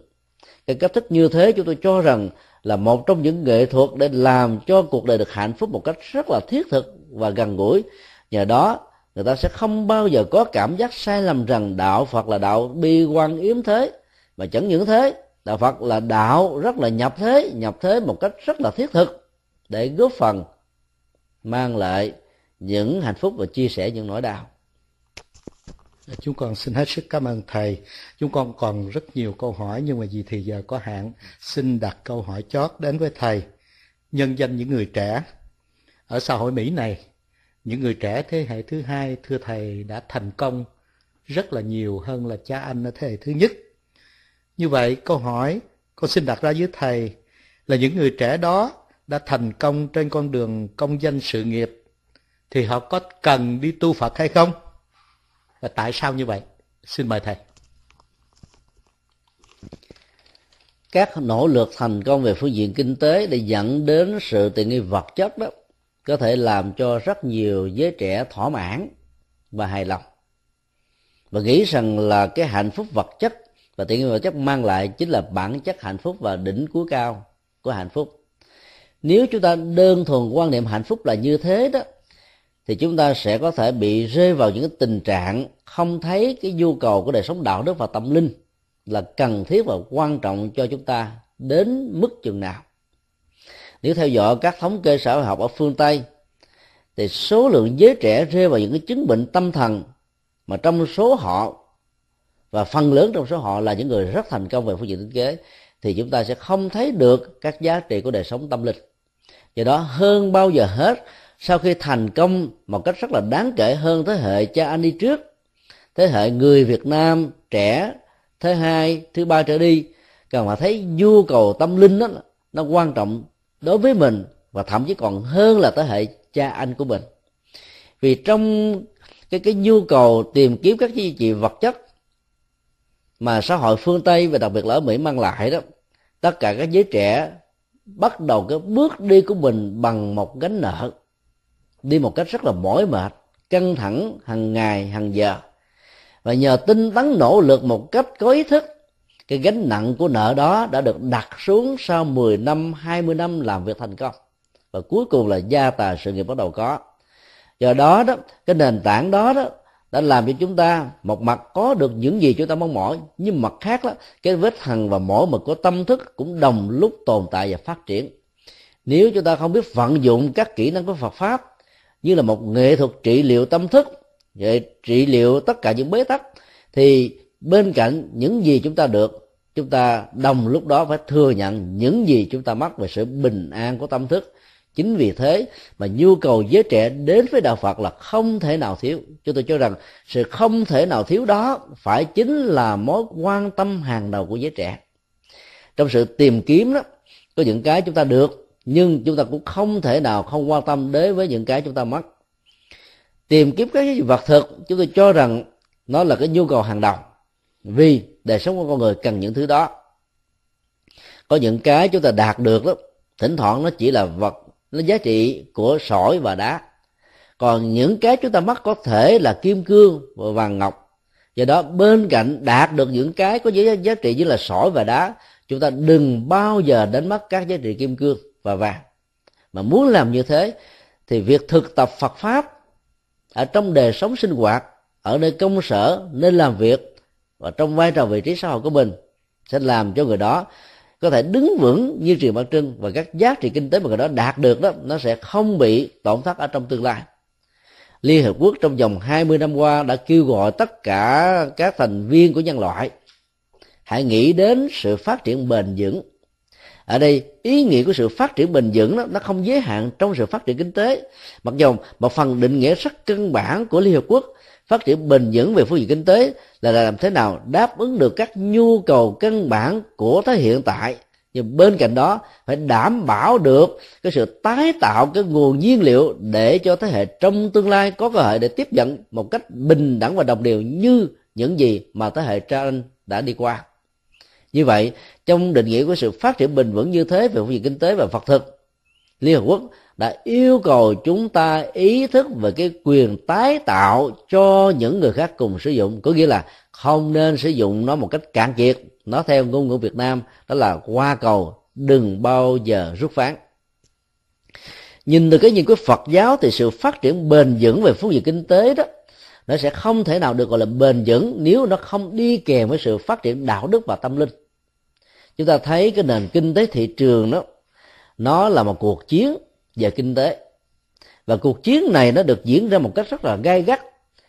Và cái phần thắng bao giờ cũng nằm về các công ty xí nghiệp lớn. Các tiểu thương dần dần phải nhường bước cho các đại thương gia. Và do đó, trong sự phát triển về kinh tế, một mặt khác, nó cho chúng ta thấy cái khả năng của tính loại trừ thông qua các xung đột về các hệ giá trị trong xã hội và cái căng thẳng về phương diện tâm thức của con người trong cái tiến trình sợ bị loại trừ ra khỏi sự phát triển đó đã làm cho rất nhiều người phải bị điên loạn và không còn được sự thăng bằng về phương diện cảm xúc. Nếu trong một cái tiến trình như thế mà không có những sự hỗ trợ về tâm linh chúng tôi cho rằng giá trị đạt được trong tình huống này chỉ là sỏi và đá, mà cái chúng ta mất chính là sự bình an của tinh thần. Và như thế, nó quả thực là một sự bất hạnh cho nên hơn bao giờ hết, giới trẻ cần phải đến với đạo phật qua các sự thực tập tâm linh để tái tạo được cái nguồn năng lượng sáng tạo mà con người vốn có thể có. Nguồn nhân lượng sáng tạo này nó giúp một mặt cho con người có thể được thăng bằng về phương cảm xúc, mà khác vượt qua được các khó khăn mà con người có thể vấp phải trong sự phát triển kinh tế. Mặt khác, nó làm tiền đề và làm nền tảng để giữ vững cho con người không bị thác loạn trong các giá trị vật thực mà vốn có thể dẫn đến sự đấm trước và nỗi khổ niềm đau rất nhiều.